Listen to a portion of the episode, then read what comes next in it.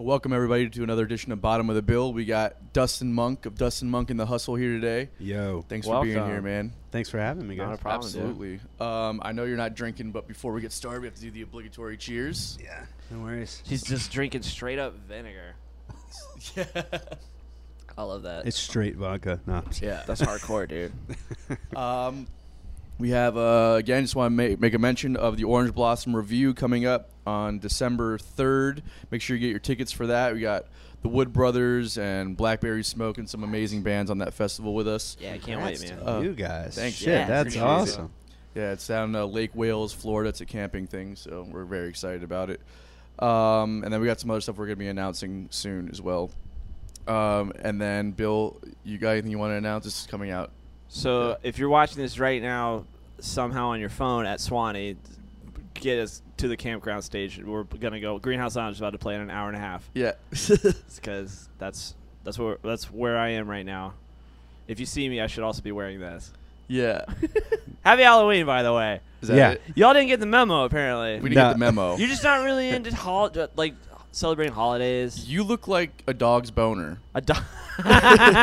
Speaking of Halloween, That's such a good that's one. a that's a pretty solid solid jab Oh, right man. there. Yeah. A dog's boner that came to life and sprouted eyes. Yeah. There's actually a Halloween show going on tonight at 1904. oh, really? Oh, that's right. Riff Raff, dude. Oh, yeah. Halloween. Right. I Oh, yeah. forgot Oh, about shit. I that. Literally, so so I'm a I'm a full time barber. That's what I do, and uh, Damn, dude, I need a and I was just, uh, dude, come see me, man.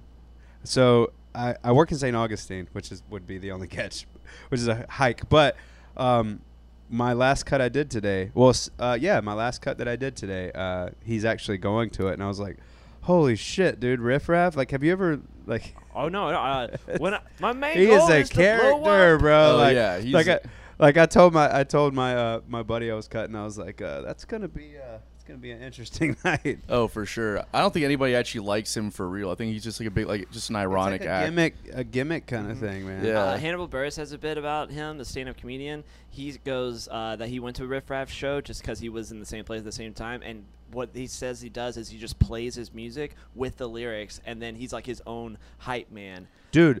That's- you, you- dude, honest to God, like So you laugh at that, but that's like legitimately like what a lot of rappers do now. It's Oh, like yeah. an actual God. common thing, and it's really weird. Um, it is weird.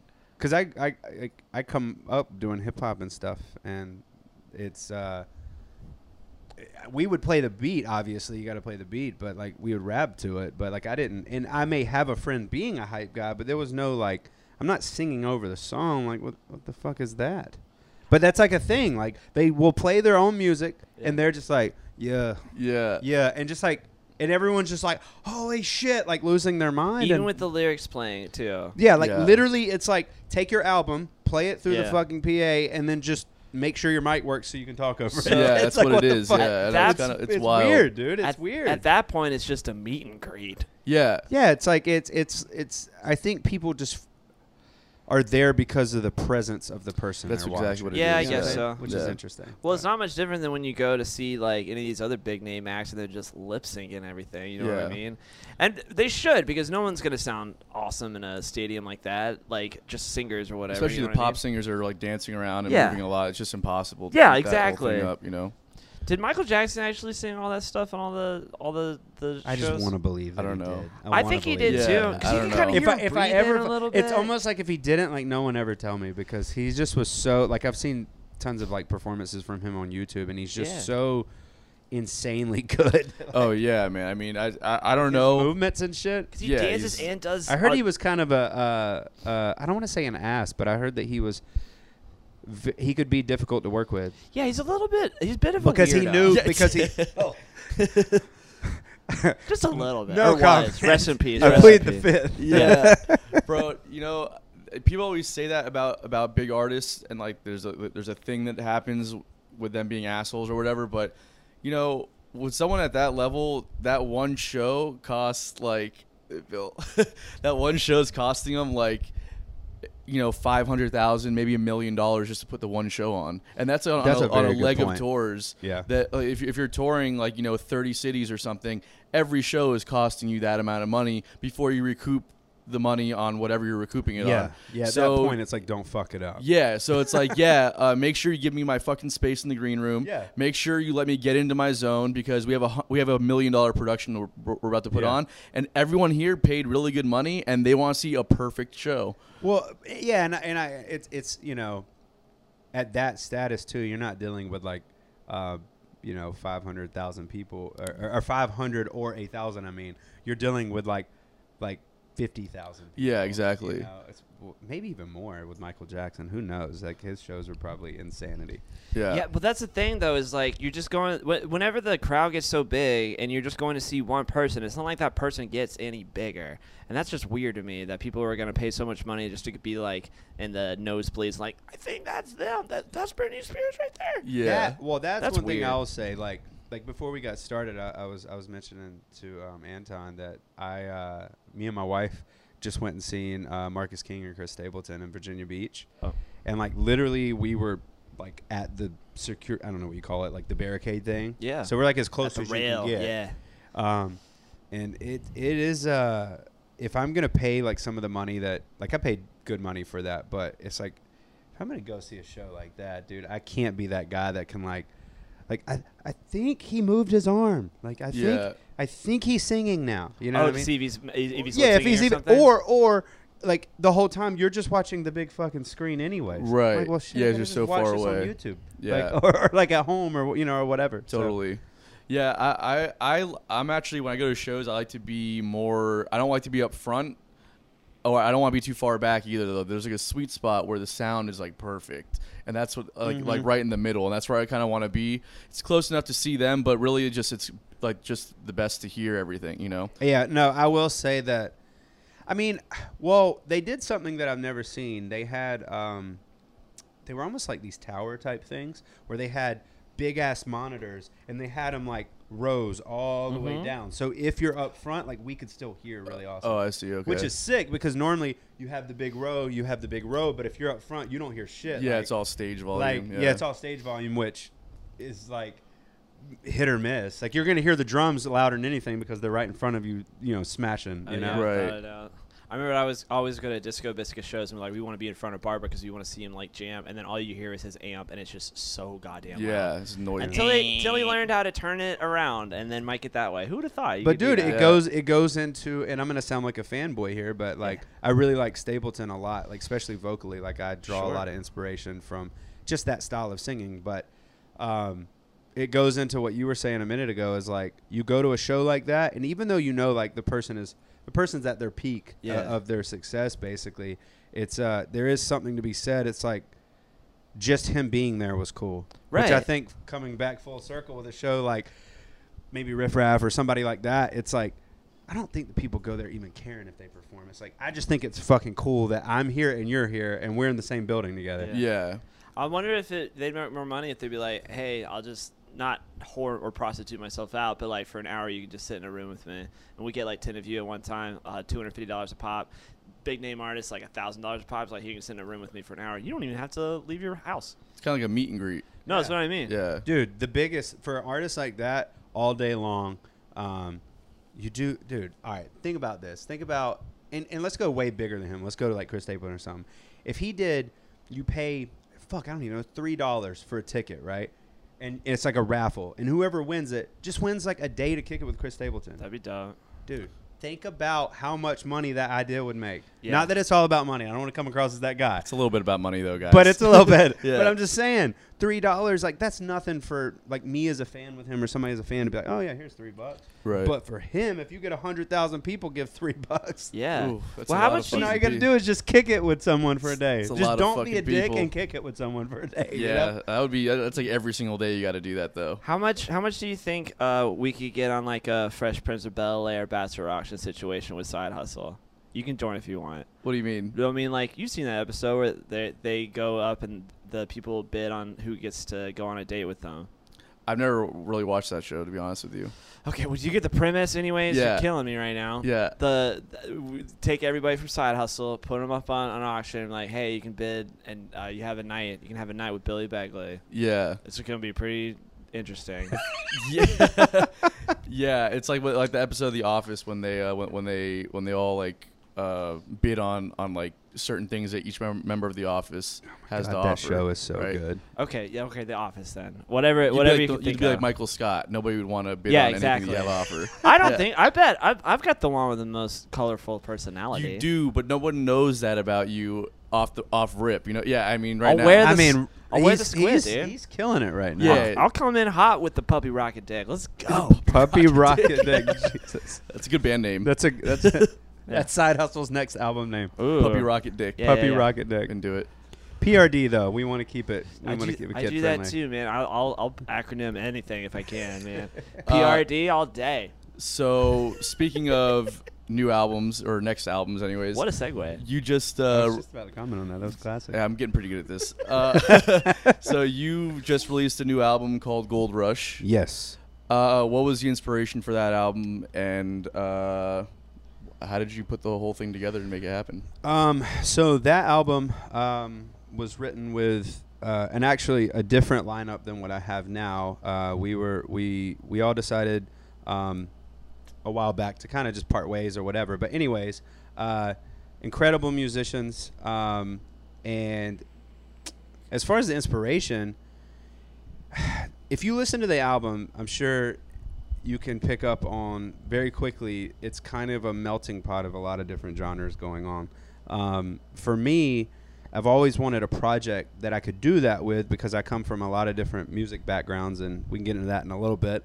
Um, so I wanted a project that I could like kind of push the boundaries of what I could get away with with like incorporating different genres, but it's still being cohesive. Like you can still listen to it as a project and be like, okay, cool, it still works. Yeah, Um, and it's weird because there are songs on the a couple songs on the album. I think if you were to pull them one by one, it would be like, hmm, this is interesting. Like this, like maybe you like it, maybe you don't. But you would be like, I don't know if this fits. But I think collectively uh, we made it fit. We made it work. Um, so I think the inspiration for me was I'm a very big Gary Clark Jr. fan. I'm a very big uh, Chris Stapleton uh, fan. Marcus King, excuse me, and amongst a lot of different just other artists and then but then other people in the band like um, our old guitar player Mike he was very into Allman Brothers band and um, and you can hear that influence. You can hear that on certain songs Yeah, the way definitely. he played the way he played lead and stuff or plays guitar or whatever.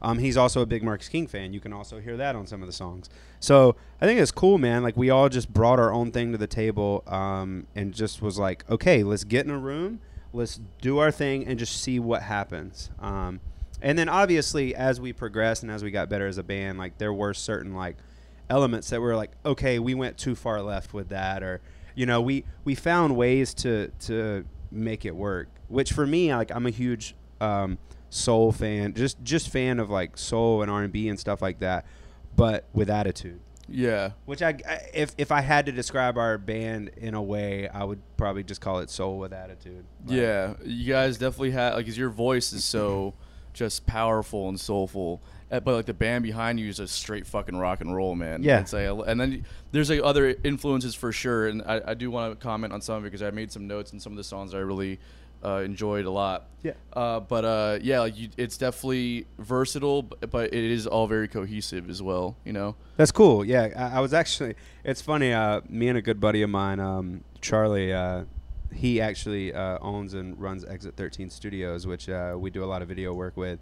Um, but we, I w me and him were talking the other day um, about the album, and I was like, man, I wonder how people are perceiving it right now, because obviously it's out in the world now, you know. And on- Totally. once you you work so fucking hard on something, and then it's like, okay, here it is. It's like it's I think like Spotify will tell you how long an album is. I think ours is like 42 or 45 minutes or That's something good like that.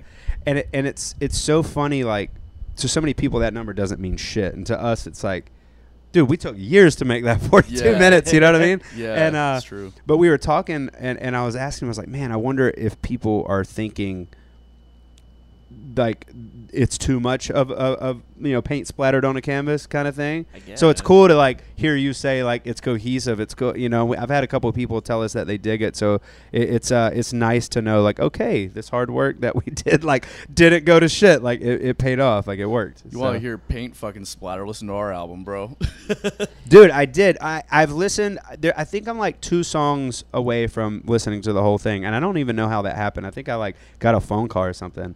Um, full transparency. But there is a song. I think I told you this at the open mic when when I seen you the other night. Um, God, dude, I I want to say it's the second song, maybe the third song on the record, but I'd have to go through. I, I, I I would have to see your song names and I would know it.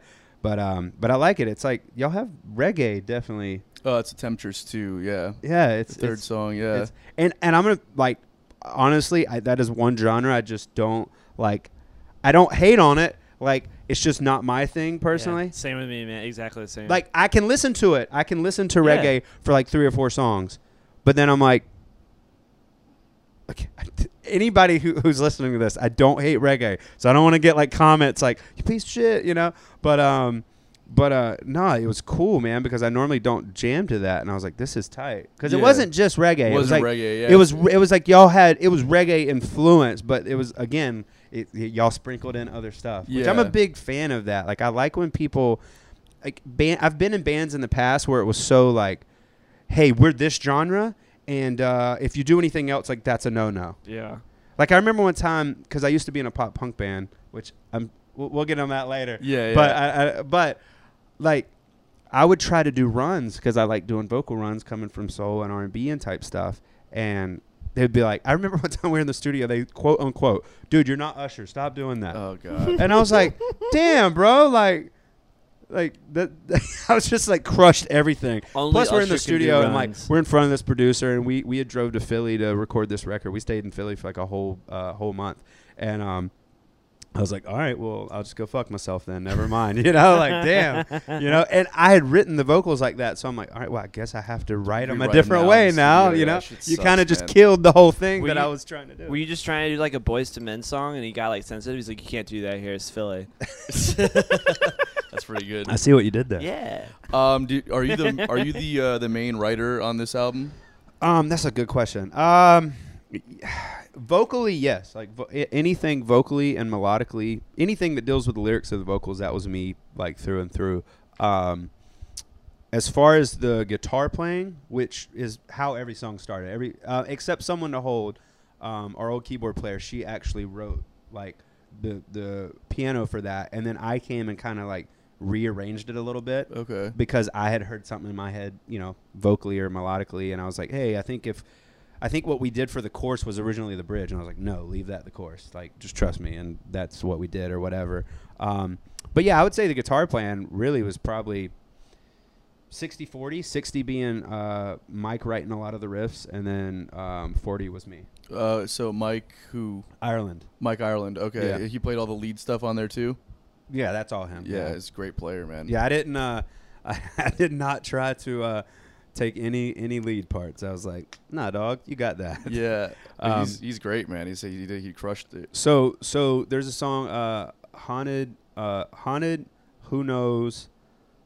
Haunted. Who knows? Um, different man, and then the two acoustic songs. That's the only songs I play guitar on. Oh, okay. Yeah, every other song is all them. Gotcha. Like they they wrote the music, or they would write like, like sometimes he would write a riff, and I may be like, oh, what if we do this, or you know, we kind. of It was a very collective thing, man. I can honestly say that, like, that that record, like, um, like I said, even though like they're they're in different projects now too, uh, so they're still all playing music. Um, but I can say I was very honored to be able to write with them because you. I mean, even to this day, man, if you were to put us in a room, we would write. We would just write well together. yeah. Um, it, it's it's a cool thing when you've played with someone for so long and you get that chemistry with them. Yeah. Like you guys have played together for a while. Like you, y'all probably don't. Fucking tell me about it, bud. y'all probably don't even have to like look each other. Like y'all know what the other person's gonna do. yeah, probably. Probably, yeah. Yeah. And then you know what I mean? yeah. But like you just it's- feel it. You're like, oh, this is what should happen next. Yeah. Well, so uh, I will. I'll agree that we definitely know what we're gonna do. I will say that we probably aren't gonna like the idea though. That is true. We butt, we butt heads constantly. Oh Yeah. butt heads. But okay, that's good. I've It- been there. Because if you don't, then one of- somebody's gonna uh, take the reins and then put out something bad. If you don't Yeah. bump heads, That's what it means happens. it Yeah. means that both it. If you don't bump heads, it means that somebody doesn't give a shit. Exactly. So that means So- yeah, I do someone's care. someone's being for lack of not lazy i don't want to say lazy but but just being Passive. just nonchalant passive that's Yeah. yeah that's the word yeah Yeah. so And it's. Uh, I think it's important to to you know be in the in that creative space and have those hard conversations sometimes. Like, hey, I don't like what you're doing, and sometimes uh, if you're close enough, after a while, you can just tell the person, "I think that's a terrible idea." Oh, yeah. and I- that's the point that I think everyone needs to get to. Oh man, um, it it uh for us it, it- for us it that was something that was was tricky, man, because you know we we practice like typically we would practice once a week, which that in itself was amazing, um, because it just made us obviously so much tighter because we were constantly playing. Um, one thing I will say there there was like three, it was three songs if I'm correct. There was like three songs that didn't make it to the record Okay. that that was like a bummer but it was just one of those things like what a lot of people may not know about this record is like man this it was like two over two years in the making Wow, man. because normally that wouldn't be the case but what happened was we wrote um, we were rele- we were releasing songs as singles which most bands in 2021 especially like not even just bands but like artists pop artists r&b artists like you know i've watched con- con- i've watched tons and tons of like videos on this where people are just explaining like singles are pretty much the, The way to go, uh, the way yeah. to go you know you uh you invest less but you gain more Yeah. you know what I mean? Um, and instead of taking like 10 to 12 songs or however many and trying to like shove them down people's throat when people's attention span sucks nowadays, Right. you you make each thing its individual project. Right. Um, so am I too close to the mic? I feel like am I eating it too much? Uh, we had discussed No. this. For everyone watching, for everyone watching, so I don't sound like a weirdo. God we damn discussed, it. we just, give some context. We discussed me not being too far away from the mic. Well, but yeah, also maybe don't I wanna be shouldn't the have guy said a that's like, damn thing, especially if you're a goddamn singer. I didn't Yeah. think twice about that. But yeah, if you could just hold it like here, you don't have to put your mouth on it. Yeah, yeah. I, I, I, I, project. I don't know where that's been. It's not my mic. I project. That's It's been his some mic. weird places. been some weird I places. get. I put it in some weird places. Uh, anyways, Um, You're all right. but yeah, so so uh, what the hell was I saying before? I was singles eating versus. yeah, singles. uh, So when we first started the record, we released uh, "Different Man," "Haunted," "Nothing on You," and then "Bad Woman" was the last one. Those were the four singles we had put out. Well, what ended up happening was whenever we decided to do the album, it was always they were always going to make it to the album, but I was like, we ended up, I ended up, I ended up going to uh, our producer. Shout out Josh Cobb of Rockbot Studios. I was gonna ask you about that. Yeah. He kills it, kills it. Um, I'll touch more on that in just a second. I've been recording with that guy for like ten years in different projects, but um, he's fantastic. Um, I went to him and we remastered it. So then I was in like this weird position. I don't know if you've ever been in this position before, where we had songs out, but then I'm about to release the album with the songs that are already out as c- that I had released as singles Yeah, it's a weird but with new situation. masters. So I'm Oh. like, well, what the fuck do I do? Like, do so because you I had already built up plays on that those songs. So I was like, well, fuck it. So I just took them down. Oh, you took them down. Interesting. Oh no. And so yeah, you could have the like the good master yeah, the of good it. the, the remasters of them. And it's wa- not that the masters were bad before. It's just um, It's- yeah. It's well, we had recorded one two years ago, and then we recorded the last like the last few songs on the record like a year and a half later. Obviously, mix like Just Josh different. did, did a great job at making them match.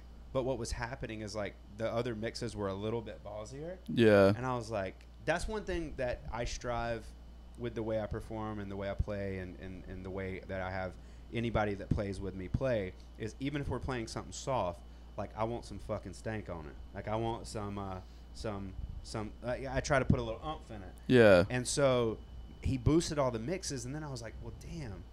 Because that's a tricky situation because, like, let's just use Different Man, for example. What was I going to do? Release Gold Rush. You have Different Man Gold Rush and then single Gold Rush, but single Gold Rush doesn't sound as ballsy. So I was like, well, just re upload it. and Yeah, that's if you what I don't like it. It sucked because, Yeah. I mean, I'm going to be honest, dude. It wasn't like we had a shit ton of plays, but I was just like, whatever. Like, we you just. lost, you lost all that. Uh, sorry, took away all that ground that you had on. I get it. Yeah. I don't. I don't think it was necessarily a bad thing. One thing that irritates me to no end is when you go on to like one of the uh, uh, artists, like I don't know, like David Bowie or Rolling Stones or something like that on Spotify, and it's like you can hear, you can listen. They have all the albums listed uh, uh, by the year that they came out. But based on when it was remastered, and it makes me so angry. yeah. I'm just like, well, which one was first? I don't have to, and then you have to scroll all the way down to the bottom so you can That just listen to the. I did not know that. Yeah, that happens with like like Zeppelin stuff, that. too. Like I've, I've looked and I've wondered, but I, yeah, that's that's interesting. I mean, and you do. I guess there's like a little bit of like you know uh, nostalgia about going back to listen to the way that they were really remastered and then digitally remastered now. It, which one's better. It doesn't really matter. But just just put them right next to each other. I don't understand why you got to be like, well, this was remastered in 2015, but it came out in 1967. This was 2017, but it came out earlier than that. Yeah, Right. that's weird. Super put the year- annoying. put the year it came out. Spotify Unpo- sucks. unpopular opinion. Spo- that's my unpopular opinion. Spotify sucks. no, I don't think it sucks. It's it's just it's not great. It's not great yet. Yeah. Spotify sucks depending on which side of the fence you're on. I For just- a user, Yeah. it's amazing. Yeah. For an artist, it sucks. It's just it's just like a fucking maze that I don't understand. I'm not even talking about like what they pay artists and stuff like that because that's a whole separate conversation. Just in order to get recognized on the platform, it's it just doesn't work like any other platform, and I and I don't think anyone has the key. I for just that. I just think It's getting on a playlist. Yeah, That's- Yeah. that's, that's the Like playlist. my, But that's my, the- my old band, dude. We we have a song right now that is uh, over two million streams. Yeah, I saw Good that. for you, I saw that. I was actually I, that's something else I want to ask you about in a little bit as well. Yeah. Um, but before we get on to all that stuff, uh, Can I say my, my thing about Say- how to fix Spotify? Yeah. Or just one thing is uh, it's nine ninety nine a month, right? To, to to listen to all the music you want. All that music goes to Spotify and then they redistribute it. I'm just saying, just maybe like let if they want to, if you want to. Distribute it to where you want it to go and be like I want this person to, to get it because all my money is going to Ariana Grande and Justin Bieber and it should be going to like fucking uh, Khruangbin or whatever it's called so go I on to can't say their name. Bandcamp and and, support on Bandcamp. I know, but like I, I, I wanted it. Are those artists on Bandcamp? Uh, pro- I, w- I mean, there's a lot of art. I I, I don't know. Bandcamp's still a big thing. Oh Oh, yeah, yeah. I Really? didn't know that. Like, like I u- like my old band was on there, but I just didn't know if that was still like S- a big still a thing. thing, especially with independent bands. Still, a I just big think one. that's how you would fix it without a doubt. I Yeah. mean, because like I would never ever. I mean, not that there's anything wrong with them, but I, I don't want to listen to Justin Bieber or Ariana Grande, but they're getting all my money. And That makes Right. me mad yeah. because fuck them. Yeah, no, I feel you. Hey everyone, just want to take a second to talk to you about one of our favorite music venues, Blue Jay Listening Room. Blue Jay is a space for true music lovers where every ticket is a backstage pass. Silence your cell phones, enjoy a nice glass of wine or craft beer, and be part of an intimate experience unlike anywhere else in Jacksonville. Hear national and local artists sing their original songs and share the stories behind them in a space carefully curated for the premier show going experience. I personally have seen some of my favorite shows here, as well as having played with some of my heroes. Not only is Blue Jay a wonderfully unique experience, has become a staple in the Florida music scene. Mention bottom of the bill on your next visit and receive 10% off your tab. Blue Jay is located at 2457 3rd Street South, Jacksonville Beach, and be sure to check out www.bluejayjacks.com for news, ticketing, and events. Uh, I definitely hear that. I don't, I don't know what the solution is to that problem. I just said, but I just said, giving them the option, like, hey, this. they did have the option before Really? before streaming platforms. You went to the record store and you bought the record that you What is want. What is wrong with you? Okay, why are you talking about 40 years ago? We're talking about right now. I'm saying that that that that that, That was that, the that option. was the That option was the back option, then. Yeah. Okay, so I'm saying the n- new option going forward. Is just to do that again Yeah. Well, no, on Spotify. on Spotify. Yeah, yeah, yeah. Well, I mean, you kind of have, even though it's kind of like, I feel like it's becoming outdated. I mean, iTunes still exists. Yeah, that Now, is that was the thing. Like, you buy an album. You can do it digitally, yeah. Um, speaking of, like, just totally off topic. What distributor do you guys use? Uh, we use CD Baby right now because I'm lazy and I just haven't done the research on who else to use. I know that DistroKid is kind We of like the thing DistroKid, right now. Yeah. Um, they're Well- cool. Uh, I, w- I will say this. This is gonna make me sound really dumb and very unprofessional, but whatever. I don't care. Shoot, let's do it. like a lot of my client well i have some of my older clients um uh they were like um they're like oh you know we went to itunes and bought your record man we're supporting and i'm like yeah man i don't even know where the fuck that money went like i don't Yeah. even know i don't even know if my, like like because i'm like i started thinking about it the other day i'm like yo does distrokid keep up with that because if not like I don't know whose bank account that's going to, but somebody's getting the like. Appreciate the buy, man. You know. So DistroKid does Shit. so so DistroKid doesn't keep up with that. Uh, what they do, they they handle like certain, and this goes for most of the distribution platforms. They might handle some mechanical royalties, which is like a different thing than record sales. Uh-huh. And I can't, I don't know the full spe- specifics on it and the differences, so I don't, I don't want to comment too much on that. But who is collecting the royalties is that you're probably an artist with BMI or ASCAP or SESAC. Uh, and when you Mm-hmm. Am, register yeah. your when you register your work, with BMI, then BMI tracks those sales. So Oh. BMI pay, sends, sends you a royalty check after a certain amount of time. But from iTunes, like from a. Yeah, so Okay, so okay. so they collect it. So BMI is the one that's tracking the, the all, all of the all of the royalties basically that, that you're getting. Are we getting royalties? It's such a it's such a small amount, How much?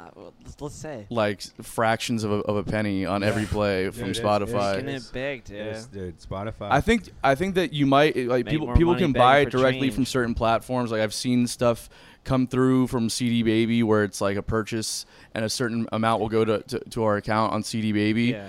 But uh, as far as like who's keeping track of the sales and like who's paying you out, typically that would be your royalty collection agency. It's rough. It's Yeah. rough. Band, I'm booked Bandcamp for sure. You, you buy it for a download and everything. Well, I told Yeah, you how Bandcamp. streams my old band has, and And that's from Spotify. You said. yeah, it's from Spotify. Are you seeing any of that? Where is it? You don't know? Some- No, no, no, no. Um, that's a. It's a long story. Uh, it took us a while to get into it. Um, one of my old friends. Um, well, I say old friends. He he passed away last year. Sorry. to Sorry hear to hear that, Um, man. Appreciate it. Yeah, Mike Davis, rest in peace, brother. Um, that was the guitar player of my old band.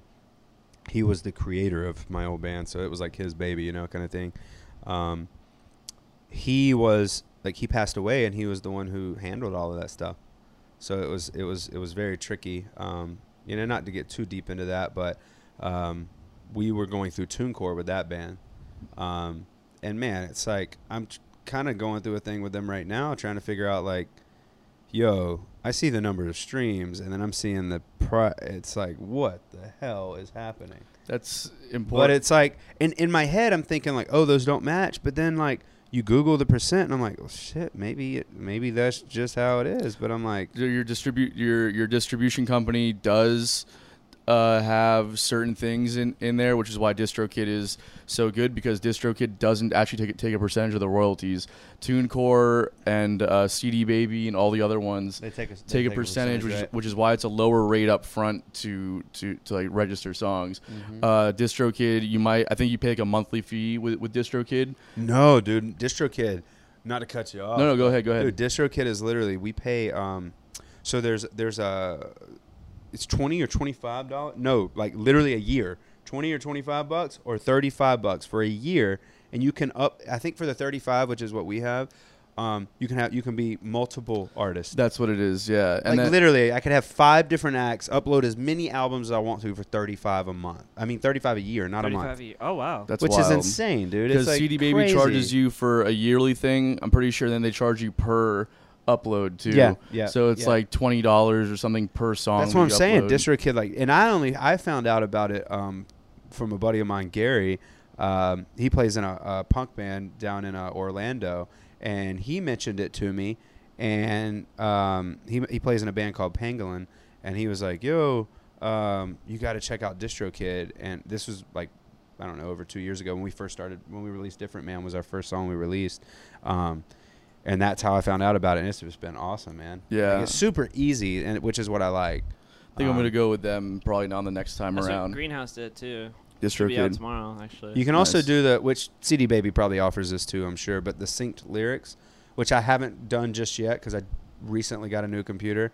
Um, but it's like you play your song and you press the space bar like on the lyrics, and so then whenever like you're on an Instagram story, that's how people's lyrics pop up. Oh, Oh, okay. I didn't know that. Like you're recording yourself on they did that. Instagram and the lyrics come up. No, you yeah, can yeah, yeah. you can make your own songs do that too. You just have to do that service. Oh, I didn't know that. Yeah. Which is Huh. cool. It's cool. It, lo- it looks cool for sure. I sat there and wrote fucking for hours lyric videos for our stuff. Like I just got into CD Baby and just press the space bar. It's all learning experience, right? Yeah, I guess.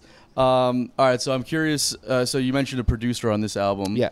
Uh, what, what was his name again? Josh Cobb. Um, Josh Cobb, Yeah, so uh, he runs Rockbot Studios. Um, based out of Jacksonville, or Yeah, it's not. Uh, I don't, it's not too far from here. Um, it's uh, in Riverside. okay, Yep. sweet. So it's um, like right around the corner from, uh, or not far from like European Street and stuff. Like Okay. Around, like that that little pocket right there. Yeah, Um, it's super sick, man. Like he just uh, he just upgraded his whole studio. I mean, he's like a like he built the studio at his house, dude, and it's like uh, like it's like a house, but it's a studio in his, in his backyard, and it's awesome, man. Um, and what's so cool is um, I started working with Josh with my old band, um, and then when that split, uh, and I'm being vague right now, so we can cut into that later. Yeah. Um, but like I had several other projects, or even just features. Like even if like I've had people do a project and they're like, "Hey Dustin, do you want to sing on this or whatever?" Um, or uh, and I and I've just been working with Josh for so long, man. He's awesome. Uh, I think the good thing, and I've worked with different producers. It's just I've worked with him the longest. And the cool thing about him, uh, for anybody who wants somewhere to go record, like I'm telling you, like he's he's a beast. The good thing about him is like he gets what you're going for right out the gate. Like he's so versatile with different genres. Like I've worked with people before that I have to sit there and explain the idea so damn much that I'm just like, Yeah. like, and they don't get it. I'm just like, look, fuck it. Like, I, the idea is cool, but it's not cool now. Like, it was cool, but Yeah. you ruined it. Like, Yeah, no, you killed the hype of it. Like, I don't even care anymore. Totally. Um, you know, like, and, and and dude, I've thought about it before. I'm like, I wonder how many good ideas like went down the drain because I just couldn't convey what I was trying to convey to the fucking producer. Like, Yeah, you that's know, like this is what I'm trying to say, man. You know, um, and the good thing about Josh, like, yeah, he just he he listens, he takes it in, and he's like, all right, I get it, um, and it's cool. And he's all about he is all about making songs sound big, Yeah. you know. Which sometimes maybe that's not what you want. Sometimes I have to be like, Josh, I'm not going for that, you know, Yeah. um, or whatever. And and uh, but but he he he really listens and he just understands. Um, and I and he, another thing with Josh too is like, um, I've went in there before. This was before I was doing band stuff. And if I didn't have a buddy that was available for that day, like with a guitar solo, he's an amazing guitarist. So I'd just be like, "Hey, man, just just do a solo." Nice, Like, man. That's awesome. Just just play bass on it because you're gonna do it better than I will, kind of thing. So Yeah. so it's sick, man. That's awesome, man. Um, so, how much of a role do you play in a lot of the uh, production ideas, as far as like you know, little things like, hey, we want reverb on this guitar here, like you know, just a little kind Um, of stuff. He he played a a, a, um, a decent role. I mean, a lot of our songs, as far as structure, were self-produced for the most part. Um, but he has a lot of he he had a lot of ideas as far as like uh, he definitely helped us with harmonies, um, because everybody typically wants to go to the third, but you know you can. You know, there's all these like weird harmonies, and you can do different intricate harmonies. He's good at figuring the cool, what I call the cool harmonies out. You know, it's like, oh man, I wouldn't have thought to do that one Yeah. or if you do multiple ones. Um, uh, the other the other good thing that er, the other thing that he's really good at is, um, you know, we we didn't record this uh, to tape or whatever. You know, it was obvious. It was like individually tracked, Yeah. and uh, but he did a good job at recording and mixing in a way that, especially on some songs, that it does sound like we all just pressed record and did it Yeah. and and that was one thing that we wanted. We were really going for um, like there was a, there's a song on the record, "Nothing on You." You know, there was definitely uh, some uh, Black Crowes vibes going on that song. You know, yeah. Yeah. and, and, and with the tone of the guitar and stuff like that. And um, so he did he did a good job at uh, helping helping with the tone of everything. And and um, as far as structure, though, I'm trying. I'm sitting here. That's why I'm fumbling my words because I'm trying to think of if there was like a specific po- uh, part of a song I can think of, and I can't think of one where he just straight up wrote it or anything like Yeah. that. But um, he definitely he definitely will give you like the f- one thing about Josh for anyone listening knowing like if you're tr- thinking about going to record with him uh, he's very blunt and that's one thing I like yeah. it it it sometimes I'm like motherfucker you know Yeah, totally. but but that's what I like about him is because he'll push the best out of me and um, I can be very stubborn. I can be very uh, this is this is the right way because I said it kind of thing. I can be like that sometimes. And uh, and and Josh um, he does a good job at tastefully being like hey man uh, I know you think that sounds good but uh, yeah no. Yeah. It doesn't. it doesn't you know? Don't do that. That's kind of and for their job that's got to be hard. Like I've I've told Josh that before. I'm like man that, that's a that's a skill in itself knowing how to uh, let someone down easy that's part of I'm pretty good at that. yeah Letting people down easy. Yeah. Yeah? I would say. But do you think that uh, he's more of a producer like that or, or an engineer?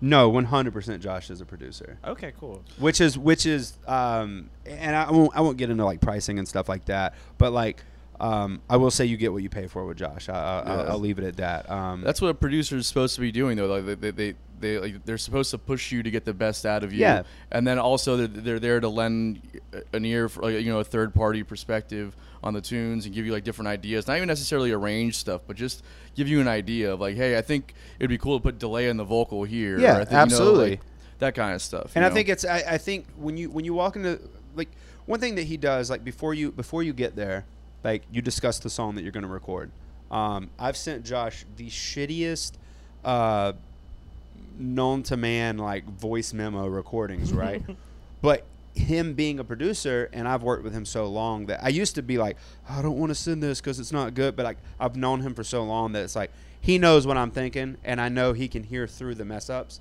and that's what he'll tell you too. He's like, I encourage that. Like, send me that because, and then off of the scratch, tra- he uses that to build a scratch track. Um, I mean, you go in and redo a scratch track, but he, he kind of uses that to help him with a scratch track. That's part of his process. Yeah, yeah. And he can go ahead and start getting ideas. So when you come in, it's cool because uh, he also, and this is another thing he does. He he'll ask you like, what artist do you think this sa- this song, like this song style is, like not not like necessarily like the genre, but like sound wise, like sonically. And I'll listen to like, you know, let's say I hear a Gary Clark Jr. or whatever song, and I'm like, I like the way the kick is in that, and I think that kick type of kick would be cool in this, and he picks up on all that. So normally when we roll up, like he's got his coffee, and that song's already blaring, like he's already got it playing through the speakers Oh, that's awesome. and and he kind of like he catches the vibe from that and he's like okay how do i take your song even if it's and especially if it's a different genre that's even more like props to him for being able to do that and he gets that vibe from whatever you're doing That's awesome. That makes sense? Yeah, The way I explain that? Yeah, Okay. totally, totally, man. That's awesome. You know what's so weird is that we've been talking about uh, recording a lot with people, uh, and and I've always I've always uh, I've never been in a room with a producer uh, telling them like what to do, but bandmates kind of do the same thing with like because you can only re- well that's not true you can record more than one person at a time. Most of the time it's one person in the studio and the other person in the listening room or engineering room, and then you tell them what to do. But I've always just wanted to be there and just see what a producer is doing, and and it's anyways. it's the whole thing like um I've never seen I've never I've seen it recorded. person. I've recorded. Recorded. recorded. Um, I've recorded um, an EP before. This is like way long ago when I was young, and it was uh, it was interesting because it was ju- it was actually at a Vision Sound. Do you remember that place? I don't even know if that still plays. I feel like In I've heard of it before. It's it's uh, in Orlando, in Orange Park. Orange Park. Yeah, yeah, I've heard of Oh, it. I think said Chris Richard was talking about that place on the show a while back ago. Yeah. Yeah. So so we recorded an EP there in my old band a long time ago, like long time ago. And uh, it was interesting because we had an engineer. Like there wasn't a producer. yeah. It was just an engineer. And the sucky part about that is like that person's not gonna like their job is not to all the stuff that we're talking about. That is true. Like it's just like, hey man, this is the amp you brought in. Cool. We'll get a good tone. Like we'll get, they'll make sure you know you get a good tone on everything. But other than that, it's like they just press press the big red button and they're like, this is what the fuck you got. You want it to sound better, be better. You know what I mean? Like, like yeah, you know what I'm saying? There, That is true though, because that's that's the way that I, we've ever always recorded with uh, uh, Jason S- Sadui. What does it matter? Sadewee, yeah. Sadewee. Anyways, uh, uh, but yeah, he'll just be like, whatever you want, dude. yeah. He, he will always give his like tone of like, what, what would you do? But like, if there's any pushback at all, he's like, okay. Yeah. but yeah, maybe we need like Mhm. Stonewall to be like, no, do this. I know it will sound better. Yeah, it's definitely that's definitely been what we do. It, like like with our stuff is it's completely self-produced, and we have like Yeah. the engineer I've worked with for a long time, and he's a great engineer because Mm-hmm. there's that's a whole different skill set, not just pushing the buttons, but also knowing how to just be in the room with people and just kind of being a fly on the wall versus like you know Yeah. trying to like step in as a producer, right? Uh, so um, he's very he was very good with that kind of stuff, but it's always it's been for sure like we're all listening to, to to what's going on, and then we're putting our input, and then the mixing, the master, or at least with the mixing, I, w- I was there for like every step of the mixing. Mm-hmm. We're say, hey man, I don't like this part right here. Bring this part up. Do this. Do Yeah, do that. this, do you know it, what yeah. I mean? It's like so. It was definitely a completely self-produced record on our part, but yeah, but, I mean, but I think that's cool, man. I think I think producers get a bad, um, not producers, but the act of having a producer, should I say, gets a bad rep because, um, it- like me for example, like again, I, especially when I was younger, it was a lot worse. Like I was, I was very, like, my song is my song. This is my baby. Like Yeah. I don't want anyone to touch it. Like I created this shit. Like leave it alone. Like I want it. This is how I did it. I want it out in the world. Um, and what I learned was like, just like with anything, it helps to have an outside perspective. Yeah. Because if when you're in a band, or let's say you're not in a band, you're just a solo artist, whatever. Even if you're a solo artist, there is a good chance, not always, definitely not always, but there's a good chance like you've shown your song to some friend, like and got your homie's perspective. Like a lot of times, a producer is just a more educated version of that. Yeah, Yeah. Unless time. your friend is just also a producer or musician, obviously. But like, if you're just showing like a random friend a song, like, which I think is a good, as a side note, I think is a great thing when you're when you're recording songs. Show someone who isn't a musician. Don't say shit. Just see what their first initial reaction is. Because if their first ini- initial reaction is like freaking out, then you know that that's what the general audience perspective will be. Right. Because if they're not a musician, like it kills me. Like I'm gonna go on a rant for a second here. Do There's it. so many musicians and artists that like pay too much attention to, uh, and it kills. I've had this conversation so many times with different friends. They're like, uh, "Man, I can't play that because like." A guitarist will laugh at me, or th-. I'm like, I don't give a shit. Like what another musician. Like it's cool to impress another musician, but I'm like, my general audience, 80% of them or 90% of them isn't a musician. Right. So like I'm not shooting for that. You know, if pe- like like I was telling someone today, like again, going back to Gary Clark Jr., like I'm a big fan and I seen um, a comment one time on YouTube where someone was like just dogging a couple comments actually, um, where people were like dogging him because he only plays in a certain scale or whatever. And I was like, dude, everything I do in music comes back to one question. Does it sound good? Yeah. I don't give a shit about theory. I don't care about rules. I don't care because I went to music because it doesn't have rules. Yeah. Like that's why music is cool to me. That's why I grew up skateboarding because no rules. Like you know what I mean? Yeah. And so like and I'm not knocking theory or anything like that. Like it's cool to know those things, but I think that they can also be a hindrance to a certain to cer- some certain degree. Yeah. Like for me it's just like yo, does it sound cool? Does it sound good? And does it move me? If it moves me, I don't care what anyone said about it. Like I feel it, and if I feel it, it's right to me. Right. And nine times out of ten, half the battle is if you feel that shit on stage, they're gonna feel it in the audience. Right. You know what I'm saying? So, anyways, I had to go on a rant there because I just, I, I so many I, like my old band, like like we used to have these conversations where it's like we were a pop punk band, and it was like um, and we- we were in the vein of like New Found Glory, I guess, and stuff like that, and it was like. We can't do this because this isn't pop punk enough. I was like, who cares? Yeah. You know what I mean? Like, we had we just had fun playing it Yeah. like like if we all hated it that's a di- obviously we didn't like it fuck it scrap it but like if we're on the room and every one of us liked it that's an extension of who we are and what we like who cares if it's I get it. I get a lot of kickback because a lot of my songs have uh, four on the floor beat like and it's like that. yeah, yeah, yeah. And uh, our drummer and most everybody else in our band is like it's just the same thing over and over again. I'm like, everyone fucking loves it though. So shut up. yeah. But there's Yeah, there we go. Yeah. There's there's a thing though. No, there's not really a thing. Just like you said, if everybody song- likes it though. Yeah. Oh, see, look at this. When It's every song- standpoint about when- when music. every song go. is like He's that, like a kid in a It just sounds. it- You are trying to just put me in a box that I can't even. No, I'm trying to expand your horizons. I'm trying to allow. I'm trying to. I'm trying to. I'm trying to open your mind to new possibilities because it doesn't have to be four on the You're trying, floor. To, you're trying to smother me. It- it- it's different. You're It's stifling me. yeah. So it's it's definitely. I, I'm I, squid I- on out of here, dude. Yeah, please do. Uh, This thing's Uh, so damn high. it's the biggest dad joke Bro. you just made that joke can Yeah, we just that what- actually the whole- happened The whole Um, fucking setup was for the squid. joke. so there's an aspect of what you're saying that I agree with. Yeah. Uh, there's the other. There's like this other side of it though, and I think that it's not really even disagreeing. It's just kind of building on more what you're saying. Yeah.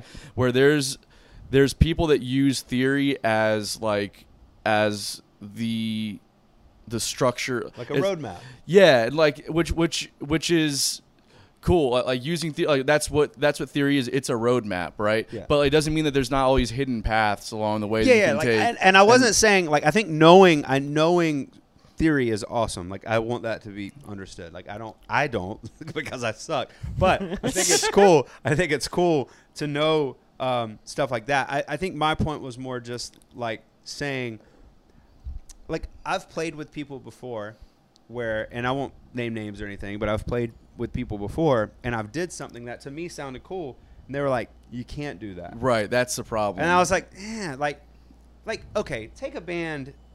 Again, I'm I don't know hardly anything about theory, but I, I'm pretty sure that a band like Rage Against the Machine Yeah. didn't give a shit about that, like Yeah, to pro- some degree, because they most did like some crazy. They did sounds that were just like so like the stuff he did with his guitar was just like, dude, you're breaking all kinds of rules right now, like right, like or maybe I'm crazy, but No, there's there's definitely. I mean, Tom Morello probably knows his shit, but there's there, there's a thing where where you can like for me for instance right like i spent a lot of time for a long time i didn't know any of that stuff like i just didn't i was just guessing right Yeah, yeah. i never took lessons or anything i just read i started reading books and like learned about it Uh-huh. and then what what started happening was the creativity didn't go away, right? I it's, I, I still look. I I still always try and find like the best way to play something, or th- or like just try and listen to see what what wants to be played, right? Uh-huh. Uh, but then there's other times where I'm stuck on something and I can't figure. Like, I don't know where to go. Yeah. That's when I go into that moment. Okay, well, Yeah. what can I sense, do yeah. here, right? It's a tool. Yeah. I'm gonna be honest. Like Yeah. I'm literally writing a song, like literally right now, and I'm trying to write a chorus. And again, full disclosure, I'm way more of a vocalist than I am a guitar player. Sure. Um, I grew up playing drums, so I can definitely I can definitely hold it down with rhythm and stuff like that.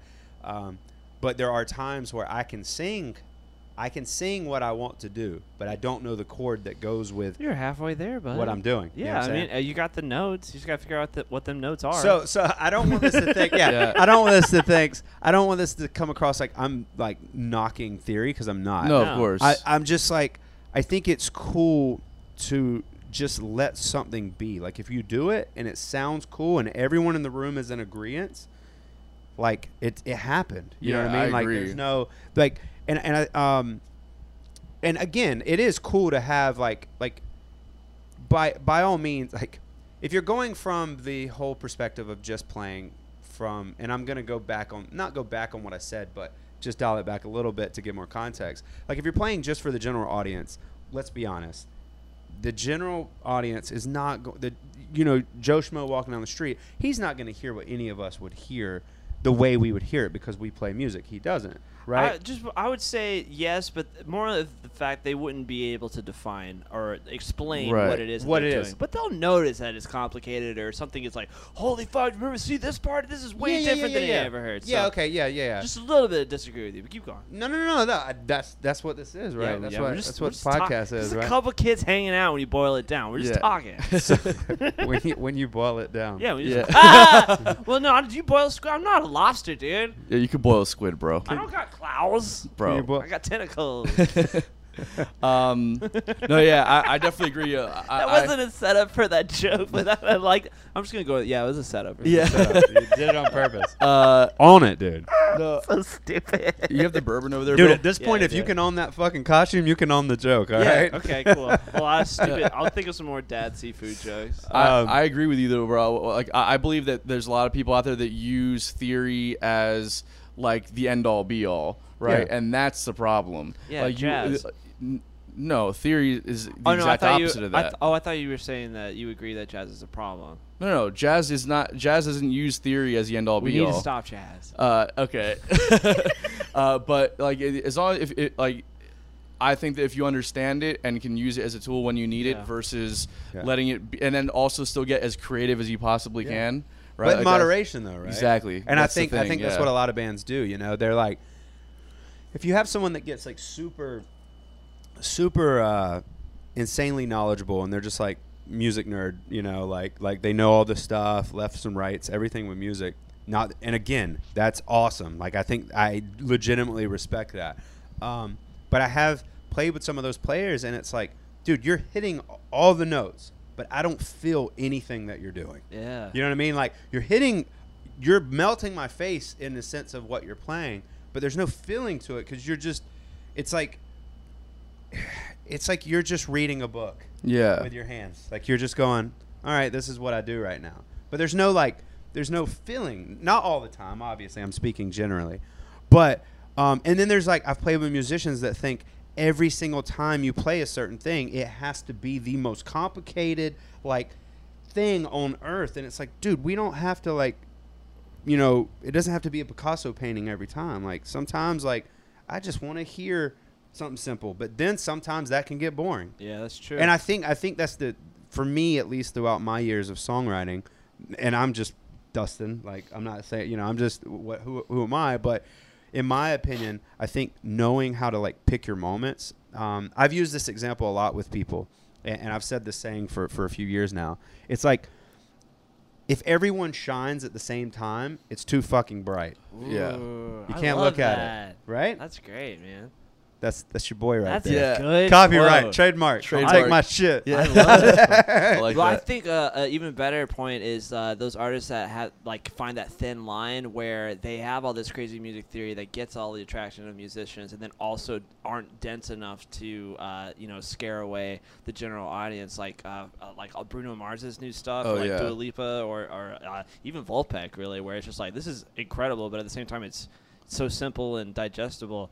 That's what you gotta do. If you if you It's can, balance, if, man. If you It's a can master balancing that, act. balance it. But like when it's just like just the craziest things you've ever heard, it's it's it's incredible to witness as a musician. But at the same time, you're like, I'm not, I can't, I'm not Dude, my blasting this at a favorite- party or something. My Yeah, yeah, favorite course. musicians, like yeah, like some of my like you don't have to be exceptionally good at guitar. You don't even have to be exceptionally good at singing to write a song that captures someone. of course. Dude, Johnny Cash was incredible. He was not that great of a singer. Let's be real about it. Yeah. Or a guitar player for that matter. I'd say Jim Morrison's even better example of that because Jim Morrison was not an incredible singer, but he wrote some fucking incredible songs. I will say. But it but it captured you. You feel yeah, it, you know what I'm exactly. yeah, yeah, yeah. And anyways, I Well- could go on a rant about that all day. No, sorry. they're, they're because because the, the the real captivating thing about any artist is just that it's the artistry. It's not about the talent all the time, right? Mm-hmm. There's a talent in being an artist, and like that's the full scope of the thing. Like being being good enough to where you can you know get the the job of you know singing or playing guitar done. Right, but like there's this other thing, there's this X factor, right? Yeah. That comes with being the artist, like that, that that just nobody can really explain. It's like why is Jim Morrison why, why did he get as famous as he did? Wasn't that great of a singer? His his lyrics were okay, but he had, he has certain kind of charisma about him, Yeah, right? he's a front man. Yeah, and it's like one too shabby to look at. that. Yeah, all those things, right? Yeah, uh, Johnny Cash is another guy, right? Like a guy who's not, not super talented or, or, or of a singer, right? Didn't even really write that uh, any songs, but just had a certain charisma about him, and and, and, Yeah, and his that was voice the was, key. so, That and was his the and his voice was so unique to, Yeah, to, to what he did. It was different. Yeah. It wasn't just his song. Like like like you have a lot of artists who who, um, whether they do this consciously or subconsciously or you know whatever, but their charisma or their um, their style, like just them as a person, like let alone from the songs, becomes a whole brand in itself. Like Yeah, Johnny exactly. Cash's attitude was what made people like him because it was just like, like, and I don't even like all of Johnny Cash's songs, but it's just like a lot of the stuff I've heard. It's just like, it's like, dude, you're fucking cool. Like, you know what I mean? Like the way he did stuff, it was just like it was so, especially back then when people weren't like now you shoot someone a bird, it's like, oh, just go ahead and say fuck you, man. Like, you know, it's not that crazy. But like back then, it was like, it was like, what, what was it? The um. Was it Folsom Prison? It was live at Folsom Prison or Mhm. whatever Yeah. when like the front of the record is just you know it's like the famous poster it's everywhere but like he's shooting the bird and it's just like that was so badass back then and he was like an all black Yeah. like who fucking goes plays a prison dude that's fucking awesome It's Yeah. hard. Like, It's hard to like separate that from the music too, because when you hear th- that song or you hear that album, you're like you're thinking about like everything that has to do with Johnny Cash and everything. That's why I want to see like I don't know somebody on another planet or something like that be like, here's the first time you ever hear Johnny Cash. What do you think? And then th- what would they think? yeah but that but, But- but attaching attaching imagery to and we could go on a whole different podcast about that just Sure, branding yeah. but attaching imagery to what people are hearing sonically which obviously that's music videos or anything pictures whatever like that goes into branding and marketing and it's so fucking important like yeah, it yeah. is. because people nowadays I have to be able to visually see what I'm trying to attach myself to. I need to see something, right? Um, and and and that's what's so cool with people like Johnny Cash or just any of the any of the like those type of people, man. Those people that are just larger than life. Like it's like their whole persona is like they have a whole thing. Bruno Mars is another person. Like Mhm. Bruno Mars, his entire style, which is like this funk soul thing, especially like lately. Um, and then he has the what's the group uh, Supersonic Silk Sonic, yeah, Sil- or Silk Sonic yeah. um, with um, Anderson Paak. Anderson Paak, Paak, yeah. who is so tight. Yeah, he's but so amazing. anyways, like, like though, but and him too, Anderson Paak. Like they have a style that is just like, it's not just about the music you're you're writing. Like now your style is a whole part of the. Yeah, it's a too. whole brand. It's yeah, a whole thing. Yeah, You know what I mean? And it's it's um. But anyways, it's an aspect. Of, it's an aspect of uh, of of this industry that I think a lot of people that aren't in those places like New York or LA don't think about as much. You know what I mean? Because it's just not as like important in a lot of ways. So I'm curious with this album, have you thought about that and how like was there a strategy to like kind of bring it to market and did you have like a like a follow up strategy for when it came out and Um, how do you how do have you tied in your vision for the thing into the music? So, honestly, to be complete, the, to just put it out there, uh, the the strategy that was initially um, put in play changed when when the lineup when we dispersed. Um, I was faced with a decision of, uh, uh, you know, uh, and, and, it, and it, like, we're all still cool. I just want that to be out there. Like, Yeah. it, it's all good, whatever. Um, but uh, whenever that happened, I was put in, a, in an interesting position because the record was not released at that point. So I could have just been like, okay, take these songs, like just write and do some new stuff. Obviously, we had already put thousands of dollars and all kinds of time and money and energy into writing this record, and and again, like it was like two years or something. Because then you had COVID, and that like killed everything. So it was just like it just releasing this record just took for fucking ever, um, longer than it should have, to be honest. But it ended up being better thing. But getting back to uh, your question, um, I think. Uh, wait. What was your question again? I lost my, no. lost my train of thought. No, Jesus. no, I'm curious. As, Blame it on his costume, dude. Yeah. It threw me My off. head was getting hot. I had to take it off. I'm yeah, sorry. you're very distracting over there, Bill. I didn't know. trying. I didn't know who you me. were. Like, I, I, I know. you know, I do I'm half not- the podcast with one person, and now you're a different person. Well, my hair's Yeah. about as red as his damn suit, so. Yeah, I was just go. about to say that actually. But no, sorry. Getting Uh, back to it. no, it's okay. Um, so, so it's just we were talking about the marketing, the yeah. planning, So, all that stuff. so when we first started, like I'd said earlier, like we had released some singles, right? So the idea was, and this is like, this is a standard. You know, you can Google this, like YouTube it, whatever. It's a pretty standard uh, strategy. Um, but it's you release a single, you wait however long, you release another single, typically six to eight weeks, um, or four to six weeks, depending on how quick you're trying to ramp it up. Each single gets its own marketing plan. Like each single is its own entity and project. Um, and then once you get, you know, X amount of songs, you can release a record. That was my idea. Release four or five songs, right? And then release the record and it be and market it as in like already, you know, with songs you already know and love, featuring six new songs you've never heard before, like that kind of thing. Like Right. that's what I was going for. And and I'm gonna be honest, like a lot of the shit I was just kind of try. This was our first record, so I'm just trying it. You know what I mean? Um, I was never the guy in my old band that ever handled any of that stuff. So a lot of these roles that I, especially now, because now I'm like I make every decision now. Um, you know, I, I lead the band, I I book, I manage, I do everything at this point. Um, for a little while, we were with a management company that's been put on hold or whatever. So um, so it's just I've just been handling all of that.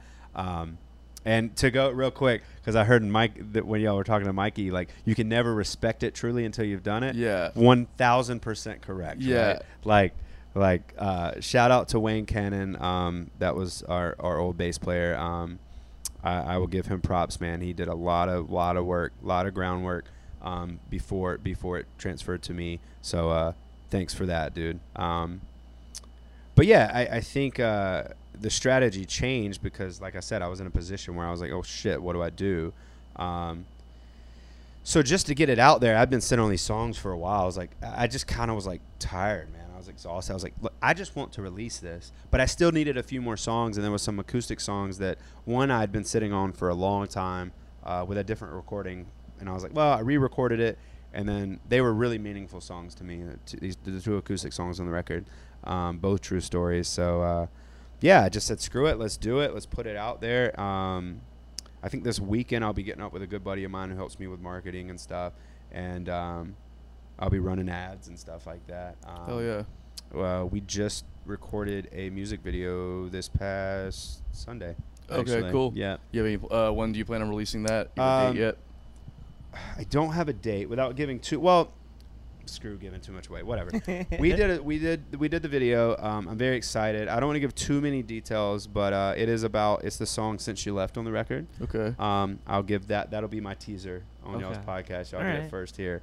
But um, it's a song about my granddad when he passed away. Um, ironically enough, I had recorded that song uh, with Josh Cobb, same same guy that did the record. Um, since you left in Bad Seed, so both acoustic songs on the record, Yeah. were recorded with different people, not Josh Cobb. Okay. Um, with COVID going on and everything, and then I was in a time crunch and he was booked. I kind of just like I have two other friends that record, um, but I did since you left with uh, Jared Jordan of J Sterling. Oh yeah, we just had them on the podcast recently. Yeah, that's yeah, right. Yeah, yeah, yeah, yeah, yeah. So I did, I did. Um, since you left uh, with him, he did a great job with it. Um, so shout out Jared. Uh, so I went and recorded that song with him, and um, I had well, I did that song, and then I did Bad Seed with a buddy of mine, Michael Taylor. I don't know if you've ever heard his name. I don't know. I don't. I don't know if I know him or not, but that's a great song though. I really like that one a lot. Thank you, thank Yeah. you. Uh, Lyrics are great. Thanks. Yeah, I'll explain that song's meaning in a second. So the Since You Left was about my granddad passing, and we did a video this past Sunday, and it's really cool, man. Um, I'm really, really excited. Uh, I actually have a necklace on here that so you'll you'll see all of this in the video. Um, so without giving too much away, it's a string. My wife made me this necklace, and it's a string from my granddad's guitar. Cool. Um, so it's it's it's really cool. Like Very cool. We did a lot of uh, yeah. I I, I don't want to give too much away, but it's it's we I don't know. Hopefully in the next month ish, a month. I I don't know. Um, there's a lot of editing to do on this video Yeah. because of the style of video that we chose to do. It's a pro like it's a lot. Um, Is, was it like a live performance kind of video, music video, or uh, or has it got a story?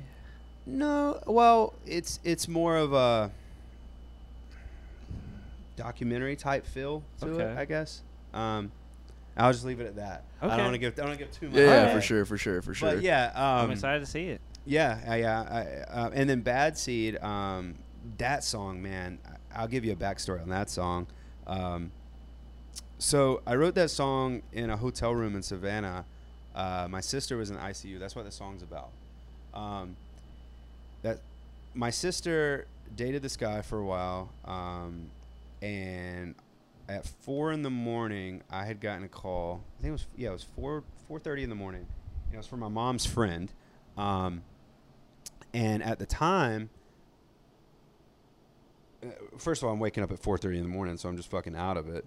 And I see that my mom's friends calling me. I'm like, that can't be good. You know what I mean? Like, one, she never calls me, and two, why would she be calling me at this time? Um, she's like, call your mom. Your sister got hit by a truck. Your sister got ran gosh, over, like man. ran over. Sorry to hear that, man. So I'm like, holy shit, I'm freaking out. Uh, my wife, ha- my wife woke up from the sound of me just like basically hyperventilating in the living room because I don't know, like I think she's dead, so I don't know what the fuck's going on. Um, I call my mom, she can't even talk. So like, okay, so I literally just like, I'm like, I'm out, and I drove to Georgia, um, and then my sister got life flighted from Jesup, Georgia, which is where I'm from, very small country town. Yeah. She got life flighted from there to Savannah to the trauma center. Um, what ended up happening, the reason why she got ran over is her ex boyfriend uh, beat the shit out of her um, and then ran her over with his truck Oh my god! and then backed back over her What with the the truck. hell, dude? That's Yeah. insane. Man. Yeah, and uh, I've told this story uh, on stage a couple times, but not like in super super like because you're on stage, obviously. So I don't want to like you know do too big of a soapbox, but um, but yeah, it's uh, it was it was crazy, man. She um, I don't even I, I can't even name all of her injuries. I know she broke every bone in her hand. Had to have like a complete total bone realignment surgery. Good lord. Eight broken ribs, broken scapula, Oh two God. punctured lungs. Um, her eye was a uh, hemoglo- What do you call it when someone like when someone gets punched in the eye and it looks like blood? It's like hemoglobin or whatever. it's like yeah, yeah. it's like an internal bleeding Yeah. thing. Yeah. Yep. Her eye was like that and blackened, um, busted lip. Hematoma. What it's yeah, called. hematoma. Yeah, there you sorry. go. Um, ruptured uh, spleen. Um, uh, who knows how many pulled bones or not pulled bones, pulled uh, fucking ligaments and stuff, and pulled muscles and stuff. And dude, it was crazy. And uh, she almost died. So it was super crazy. And so um, I was in Savannah. Uh, I was probably only ten minutes from the hotel room, and I wrote that song in like thirty, like maybe thirty minutes, like lyrics and all. Like the song. And when I went to record it, um, I made a a big uh, uh, interesting decision to not put regular drums, but I was- put 808 I kicks. was gonna say that. Yeah. And and it was it was an interesting decision. Um, I, I, I popped in my head, and uh, we kind of touched on this earlier. But I grew up doing um, I grew up doing hip hop. Uh, I, I brief backstory. I I did poetry as a kid. I didn't know it was poetry. I just knew that I don't I don't party or drink or anything, and I made that decision at an early age. Um, that, so I haven't drank or even tasted alcohol since I was like 14. So Damn. like, um, it was just I don't know, seen some bad shit as a kid and was like, fuck that, I can't do, you know. But I'm cool. I can I can be around it and shit. I, it's not whatever. But uh, so anyways, um, I uh, I keep losing my train of thought. I like The ramble. 808 kick. on 808. Yeah, so the 808. Sorry, man. You're I- good. It's it's a lot um, because I grew up doing hip hop, and so I always wanted to like eventually come back to that at some point, you know. And that was that was a risky decision to put that on this record because I was like, there's only two ways. Like people are gonna love that I put an 808 on this, or people are gonna be like, you're a band. Why did you do this? Yeah. And I was just like, I took that whole like what I was saying earlier. I write music for people, I do, but I write music for me first because it's therapeutic for me. And then if you relate to that, cool. If you don't, that's fine too. Sure, there's other artists you can relate to, but for me, I was like, I have to make this decision for this decision for me. And my buddy Michael, uh, he did it, and dude, it just right when we heard it, we were like, this is cool. Like, some people aren't gonna like it, but I dig it, and let's just do it. And and and I did it. And I think the cool thing about going real quick to Gold Rush, the reason why there was strategy and how that record came about, like it wasn't by chance that that record is a mix of different genres. I like a lot of different genres. So if you want to continue doing that, how do you do it? You make a record that opens a lot of doors. Right. You make a record that allows you, like, okay, now if I do another song with 808, people aren't going to be completely like, what the fuck? Right. Like, well, You he set did it the on standard, Gold Rush. right, He did it on Gold Rush, you know? Yeah. So, um, but yeah, man, that's what that song's about. So it was super heavy. Like, um, first couple times we played that song, and since you left on stage, the song about my granddad, like I couldn't even. I was just like, fucking boohooing Yeah, on stage, you Let's know. get- not- But I just let it roll, you know. Like when you're on stage, what are you gonna do? You just keep Yeah. going, you know. Well, uh, yeah, man. I, Not I, to get all heavy, but No, yeah, no, that- no, that- that's awesome uh, to hear the backstory about it, man. for Yeah. sure. Yeah. Uh, I mean, honestly, it's, it's a great album. I, I love it. I think everyone should go check it out for sure. If you haven't by now, it's it really just an amazing record. So, Thanks, man. uh, I appreciate that. Do you think Yeah, we man. could show one of uh, that song? What's the name of that song again with the 808? Uh, Bad Seed. Bad Seed. Is there any way we could uh, play that song on the podcast? Yeah, absolutely. It's not got a music video or anything, does it?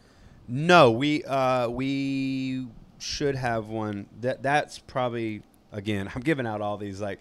Oh uh, yeah, that's right. That's right. No, We you're good. You're good. No, you're good. I'm giving out all these uh, spoiler alerts. Uh, we will be doing a video for that song. Okay. Okay. Well, let's listen to uh, uh, "Bad Seed" by Dustin Monk and the Hustle off of Gold, Gold, Rush. Rush. Yeah. Here it is.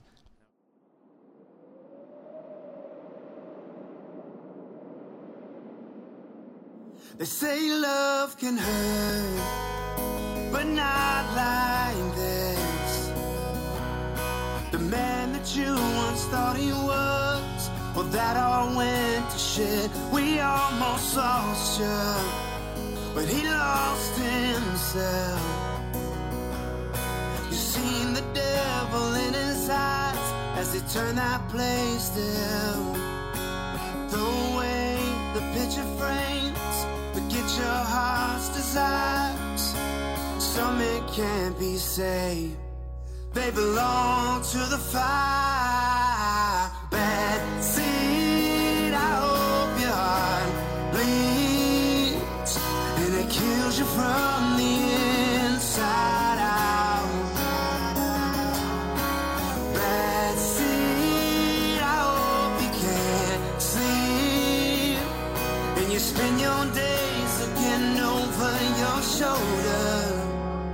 say love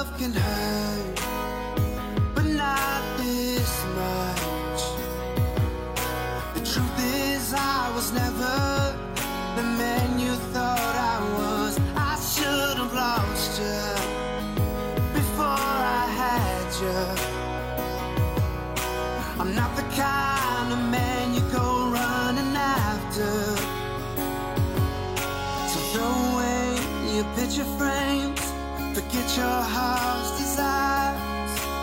No one here can save me. I belong to the fire. I'm a bad seed, so when you pass me, just kill me from the inside out.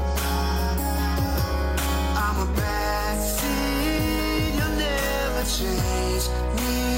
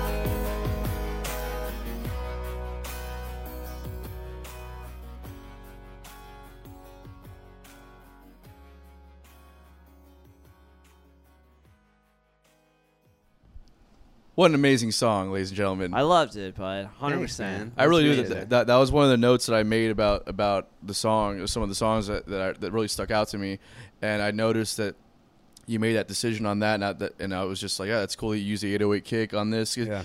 starts off very like acoustic and almost like an early 2000s Staind kind of vibe, and then all of a sudden that kicks in. You're like, oh, here we are. This is, brings us back to like today. You know what I mean? It- dude, it, like I said, man, it's it's definitely um, it, it was it was by no surprise that uh, um, well, not by no surprise. It, it, it was a thought. It was a very. It was something that we sat in the studio and was like, "Do we do this?" Because we had all the means set up. Like we had the kit set up. Like we could have did real drums, you know. Yeah. and it's an easy beat. Like, and I grew up playing drums. That was my first instrument, so I could have played drums like to it. It just was like I was like, nah, man. Like I want that shit to thump. You know what I mean? And uh, and again, we did it, and it just was like. And then another decision on that song was we had a guitar solo. My buddy Michael, he shreds a guitar. Um, he he used to come in when I was doing my solo stuff. Because after my old band split up, I did solo stuff for a while. Like I released a solo EP that was kind of like old Maroon Five ish, like kind of in that vein, sort Okay. of like Sunday morning morning type type vibe. Cool. And um, there was tons of songs on that EP that I was just like, hey man, I don't I don't shred a guitar, you do, and he would come in. So, anyways, like when we were doing Bad Seed, he had played the he had played a solo, and I was just like, man, like I think I'm just gonna whistle the solo, and that's what we did. And I did Yeah. like an actual whistle solo Yeah, I remember that. Yeah. and it, it gave it like a like it has like a westerny like westerny kind of almost vibe but uh but yeah man it, it was it was uh it was it was that was an interesting song which i think that's a cool thing about music man is like coming back full circle to what, we're, what i was discussing earlier when we were talking about is like i think sometimes putting yourself in such a box like y- you can you kill what could be you know what i mean? Like you kill the future a little bit. You kind of stomp it out a little bit. Yeah. because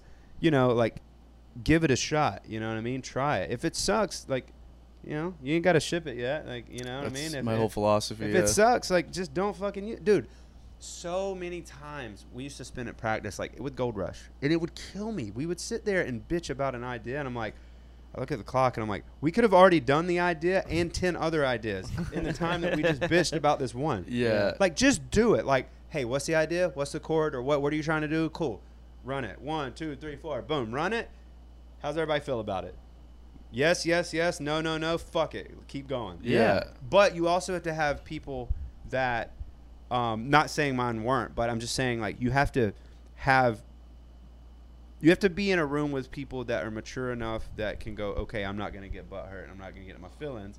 Like, dude, it's not personal. I'm not saying like I don't like you. I just don't like what the hell you just played. Yeah, You know exactly. what I mean? Like, yeah, It has exactly. nothing to do with you personally. It's just like whatever you just played, like I'm not feeling it. Right. Like, you know, and then and then it would be a well I am, well I'm not, and that's why, dude. It's just so. If you're in a band and you're watching this, just fucking take a vote.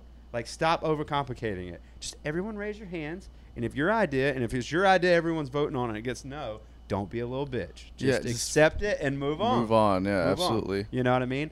Um, now, if it's an idea that that you just it, you know, like you keep coming back to, maybe it's something to be like, hey guys, there may be something here. Yeah. there have been those moments on both sides, like my end and some of the other guys. Like there was there was a dude, perfect example, perfect example. And and and and again, I'll give shout out to everyone that wrote on this record.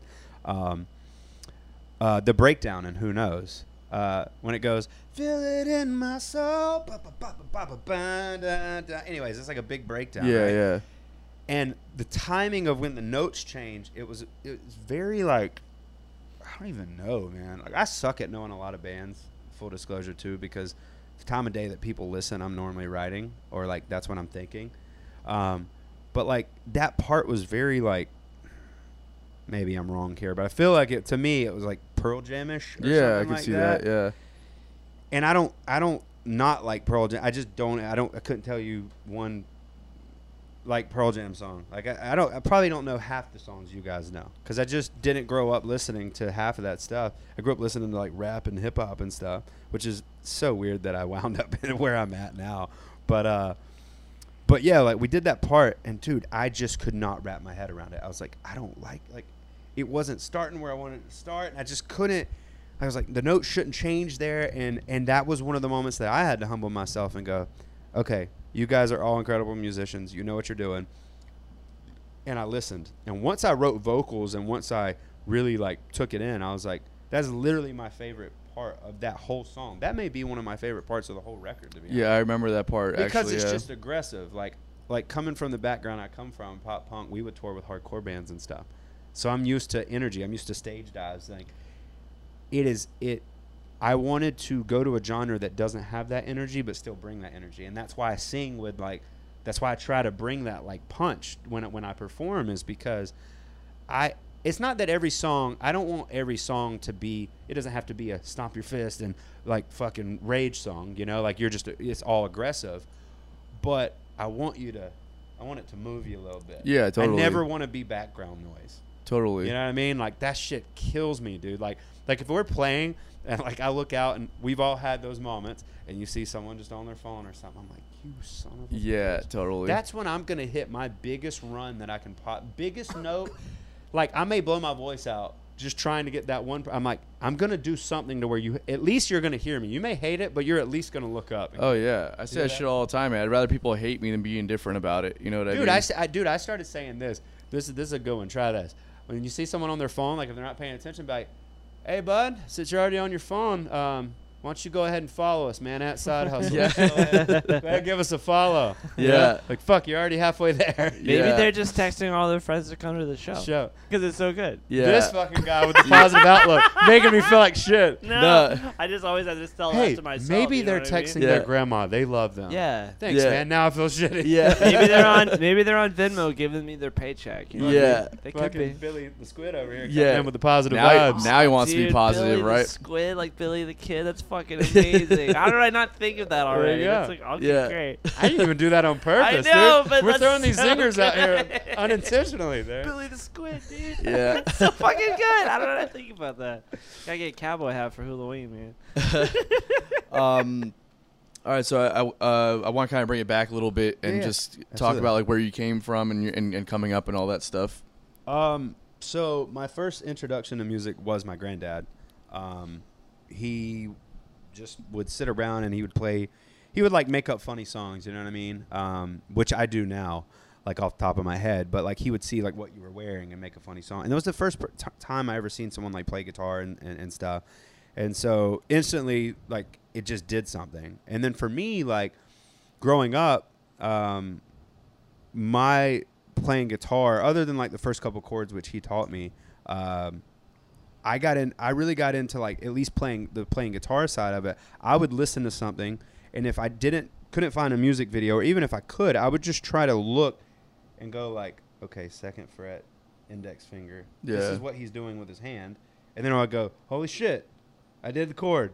I don't know what the chord's called, but I did what he did. Yeah. So weird. Yeah, right. It's But you didn't. No offense, but you didn't just go to the next step, which was like that's what that chord is, and then like write it out for. a I second? did eventually once Oh. YouTube and shit came around. Okay, okay, okay. But even still, like a lot of my playing, I do when I'm trying to write a song. So I just figure out what goes with my voice. Yeah. But I never, I never go like I never know how. Like okay, unless I'm like with a guitar friend and I'll be like, "What is this guitar chord?" and they'll tell me. Yeah. But like otherwise, I'm like, well, I don't even know what I would Google right now to figure this out.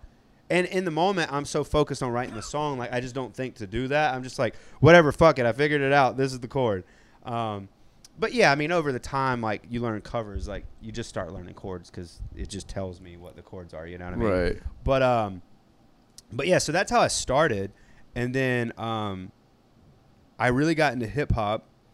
Like I, again, I was writing poetry, didn't know what it was. Got introduced to like, uh, hu- I was a huge Tupac fan. So shout out to y'all's uh, up here. You you guys can't see it on screen, but there's a picture of Biggie and Pac. We've talked about this a lot in the podcast. Yeah. I'm a is a huge Tupac this is- fan. yeah. Billy's never heard a Tupac song in his life. I don't even know why it's up on his is wall. not true. I just don't know any. Okay, Tupac. okay, hold on, hold on. What's your favorite Tupac song? What's my favorite Tupac song? Oh man, that's a good one.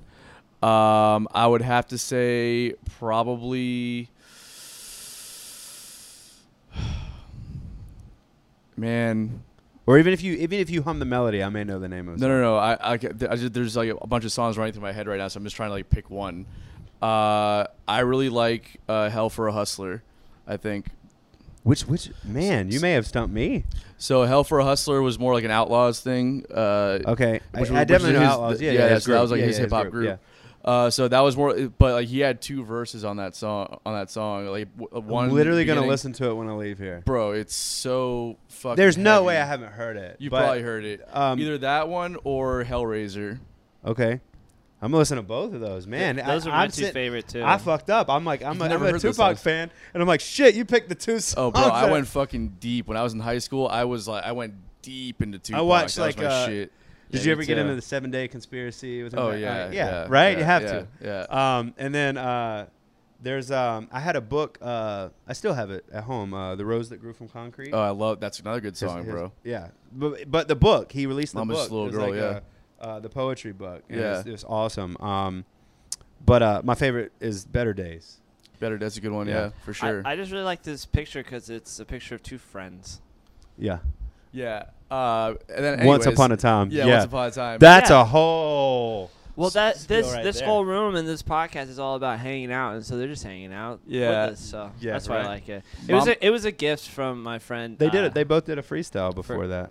That I didn't. I don't even know where that was or when they were taking it or anything like that. But I love that picture. There's a video um, yeah. where they, they both were like freestyling and stuff. I just think it's a good Speaking picture. of the rose that grew, grew from the concrete, uh, "Mama's Mama's Just a Little Girl" as well, which is like one of my favorite Tupac songs. It's, it's like he, he has like that whole little interlude that he does Dude. about that, and it's just like He he the uh, perspective that he that he just puts on the whole thing. You're just like, God damn, man. dude grow like honestly man like grow like growing up um there was like like there was just some shit that i seen that probably shouldn't have had to see uh growing up. Like um like this is out there. This is knowledge. But like my mom uh my mom was an addict for like some years or whatever when i was a kid.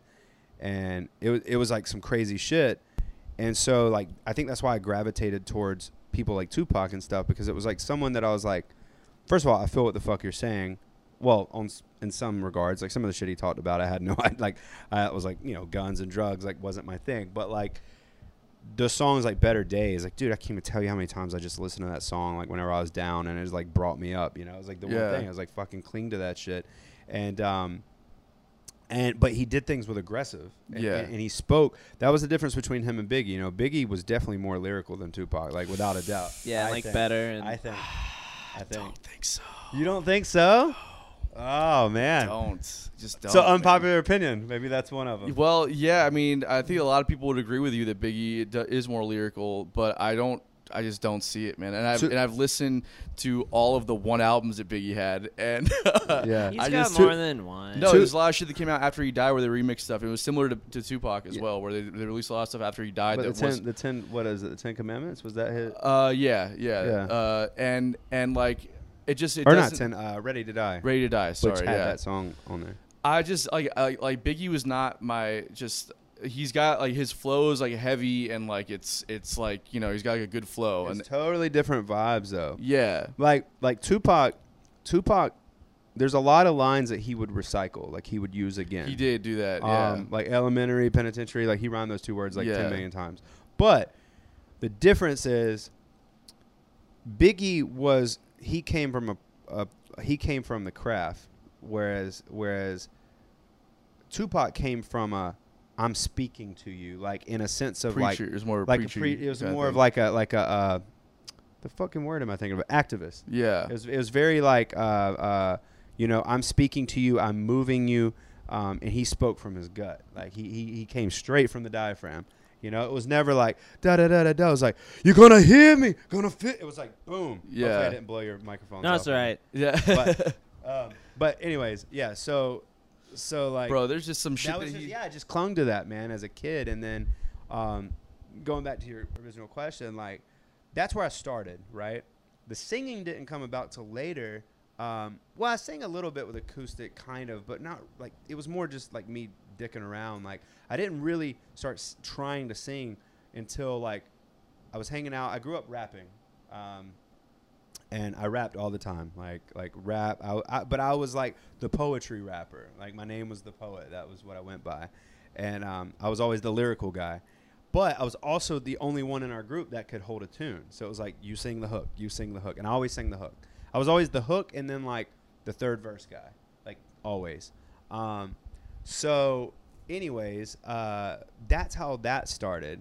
When I was 19, me and my buddy literally packed up all our like scrap like we literally went around town like finding maybe even we stole some shit i don't even know but just like scrap metal that we could like load up in my truck that i had at the time this beat up little dodge dakota and we would take it to the scrap yard and then we moved to jacksonville because in my town we didn't even grow like we didn't even have like a venue we had this one place called the tea company that like we had for like a little bit um and we had like some hardcore bands actually from here uh like from back in the day uh, had had played there. But um anyways like we didn't really have anywhere when i was growing up so i was like well fuck if i'm gonna try to do music like it ain't happening here. So we had some friends in, in jacksonville and that's how i wound up in jacksonville. And i was uh we moved to this apartment my buddy split on me and i just had this apartment by myself i was like shit damn so I ended up getting uh, a guy that used to live here in Jax. His name's uh, Brett Packer. He moved in with me, and we were roommates. And he was in. Hopefully, you guys are still following me. He was in a hardcore band from here back in the day called Set Apart. And some of those members wanted to start a side project pop punk band. Well, I like I guess was singing in my room. I don't know where the fuck he heard me sing. I guess a room or shower or something. And Brett heard me. So Brett goes back and tells them like, "Hey, Dustin sings." Thus, that's how I became a part of my old pop punk band, We Still Dream. okay And then that whole thing was born. And 2000, I was 19 or 20. This was back in like 2008. Um, if I could do math properly, I would tell you very quickly, but I can't. So let's not do that. 13 Yeah. years ago. Yeah, there we go. All right. There we go. Sharp. Just a Billy the Squid, everybody. Just a squid, dude. Yeah. So, so. so fucking good, dude. I'm gonna prd That's or billy the squid or Billy the Squid. Yeah. Oh, I was like, what's PRD? I Yeah. don't remember Puppy Ragged. Not behind the scene. Not. It doesn't stand for behind the scenes. It stands for Billy the Squid. BTS, dude. Oh, oh my God. wow this fucking hits on different so levels right now great. There we go. Right. BTS. Um. So, so that's it. hashtag So, uh, so yeah. So, um, we did we did this band and um, it, dude, the best times of my life, hands down. Yeah, Like, so let's talk about that. So the band forms, and then what happens? we went we went on our all right. So we got lucky. Um, we went on a tour with um, these are a bunch of old hardcore bands that were big at the time. Uh, Red Baron, uh, Call to Preserve, Thick as Blood. We did a couple dates with them. These were all bands that were like back at that, at that time were like big and hardcore, you know.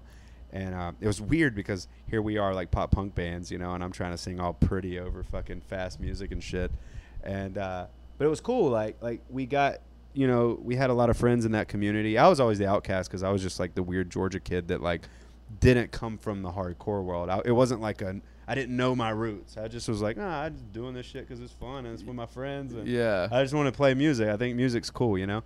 Um, so we toured. Our first tour was like three weeks. We made it out to like Arizona or Albuquerque, and we we made our way back. I think throughout our time of being in a band, we did 15 tours in U.S. and then we did a UK tour. Fuck yeah. Whoa, Yeah. cool, man. So uh, we did. Um, that was kind of our. I think the longest tour we did was five weeks, six weeks Hell we were yeah. going for a while. Um, man, a- and it was nothing glamorous, man. It was like we had a 15 passenger van, and uh, we ate fucking Taco Bell and McDonald's every day, Yep. and um, slept in a lot of gas stations, uh, parking or Walmart parking lots. Um, I meant to say ate at a lot of gas stations, just too many gas stations. Yeah. Um, and just yeah, dude, it was like paid my fucking dues. We'll put it that way. Yeah. paid my dues. There's a story I tell this all the time, and it's just it, it'll always be the funniest story of my life because it was one of those moments where like you look at yourself and you're like, this is me. This really happened. Um, we uh, we had played we had played a show in Pensacola. And it was so hot. It was a summer tour. None of us had showered in probably three days. Like we're all just gross and grimy right? It was just awful. Well, our bass player liked to sleep with his hand in his pants and in his boxers, Why? and he snored. Why? So you can just imagine all of the smells that were happening. What the at hell? time, right? It was it was rough. yeah. Well, the thing that sucks about being in a band, especially when you're on tour, is unless someone else in your band is a vocalist, no one understands being a vocalist. Like if we don't get adequate sleep, our instrument doesn't just Oh, yeah. magically work. For sure. Like, and if our instrument breaks, we can't just go and buy new strings. It doesn't work like that. It's like, Right. nah, shit's broke, dog. Like, It's like, not working. It's, it's not working. Like, Yeah. I'm not. I can't do this right now. So, and people, ne- it's like insane trying to explain that to people. So, anyways, um, we played and we were like, well, "Fuck, man!" And so we we drove. We couldn't find anywhere to crash. Normally on stage, like anybody got a place we can crash tonight. Normally you have like one party dude or somebody. Like we stayed at tons of kids. Like like they came to the show and like they're like, "Our mom said you could crash there," and that was always awesome because. It was kind of weird because the kid was young, but it was awesome because the mom would cook us like dank ass breakfast the next morning. I was like, "This is tight," Yeah. you know, and let us wash our clothes and obviously take showers. Well, this night didn't go go that way, so I'll speed it up a little bit. We ended up going to the beach. Just we're like, all right, we park by the beach. You get like a cool breeze, right? And so he's fucking snoring. All I can smell is his nutsack. And I'm like, this sucks, dude. I'm like, this is awful. So I go with my sleeping bag and I sleep on the picnic table, right? And I'll never forget this, dude, because it was the moment where I felt so. Sh- I was like, my life has come to this. I wake up. It's like six in the morning, right? And I wake up to the sound of like the the tractor that like grades the beach or Uh-huh. whatever. And I look over, and there's this kid with his mom, and they're like putting up decorations for like a, a birthday party, and the kid's just like looking at, like staring at me with these dead eyes. I'm just like, dude, I'm I'm looking at him, and I'm just like, I'm just gonna own. Like I look like a bum to this kid, and my hair was like long then, and I, I'm like, no, again, we haven't showered in like three or four days. You can imagine the oils in the hair. We played in a pop punk band, so you know we're sweating our ass oh off yeah. because it's just like every song's fast as shit, you know. And I was a, I didn't play guitar in that band. I just was full front guy. So yeah, I'll just never forget that. I had to tell that story uh, somewhere, but I'll never forget that moment of just being like, "Oh God, dude, fuck am I doing?" What the fuck am I right now? Yeah. Like, this is terrible." Yeah, So- man. Yeah. so- that shit happens though when you're out there for that long, man. You know, it's just like there you get like you don't always get a shower. You don't Yeah. you don't always get a meal. You don't always get a bed. It's just like you got to just figure shit out. And you know? and dude, back then, like I swear to God, like like it kills me sometimes when like I hear people like, especially if they just like if you talk to a band and like they're not really going for it. They're not really like re- like recording music. Not that there's anything wrong with that, full disclosure. But like if that's what they're doing and like they complain about these little things, I'm like, y'all have no fucking idea, bro. like Oh, yeah. y'all have no fucking clue. I drove nine hours one time to a show. Swear to fucking god, nine hours. We get there. The only person there was the promoter lady. So we played to the other band we were on tour with. We got paid collectively, like the tour package, not me, not Dustin in my own pocket.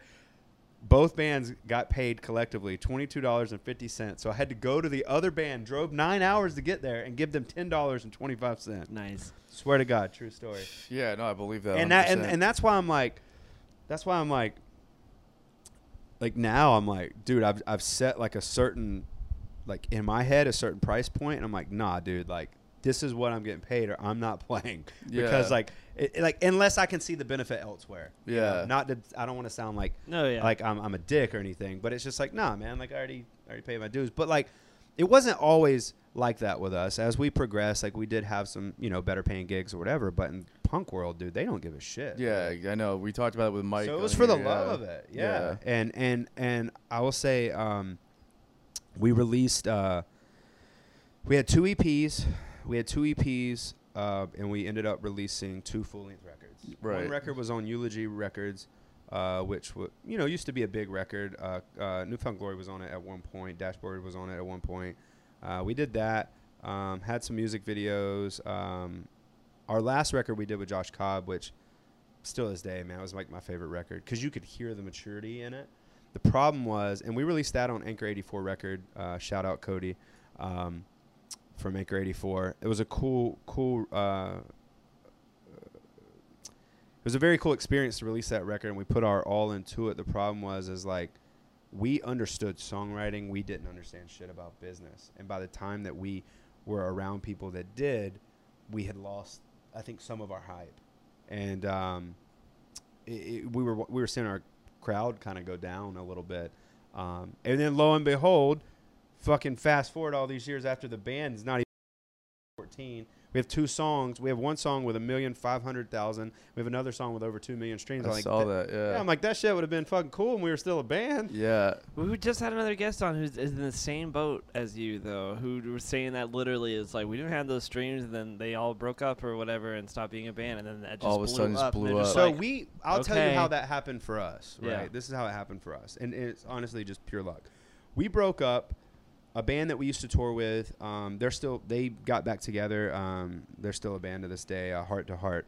Um, we uh, when we broke up, Heart to Heart was going through some weird like member transitions, and they were in need of just the same amount of members that my band like we had broken up. So three of my members, uh, Mike Davis, uh, again rest in peace, love you dog.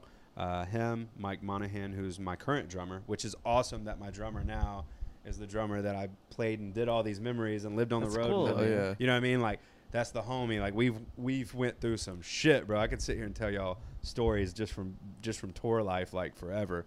Um, but anyways, um, Mike Davis, Mike Monahan, and then Mike White. That's why everybody got called by their last name because we had too many fucking mics in our yeah, band. there's three mics. One time we had another mic fill in. I swear to God, it was like it was just Mike's and Dustin. I was like, this is terrible. Oh. And then Dustin Monk and the Hustle, my old guitarist was Mike Ireland. So it's just Yeah, like, dude, surrounded every by mics. every just every mics everywhere, right? So, anyways, um, they went and played with Heart to Heart. Uh, they toured with um, Comeback Kid, um, Comeback Kid and Four Year Strong, both mega huge bands, and uh, Pure Noise Records.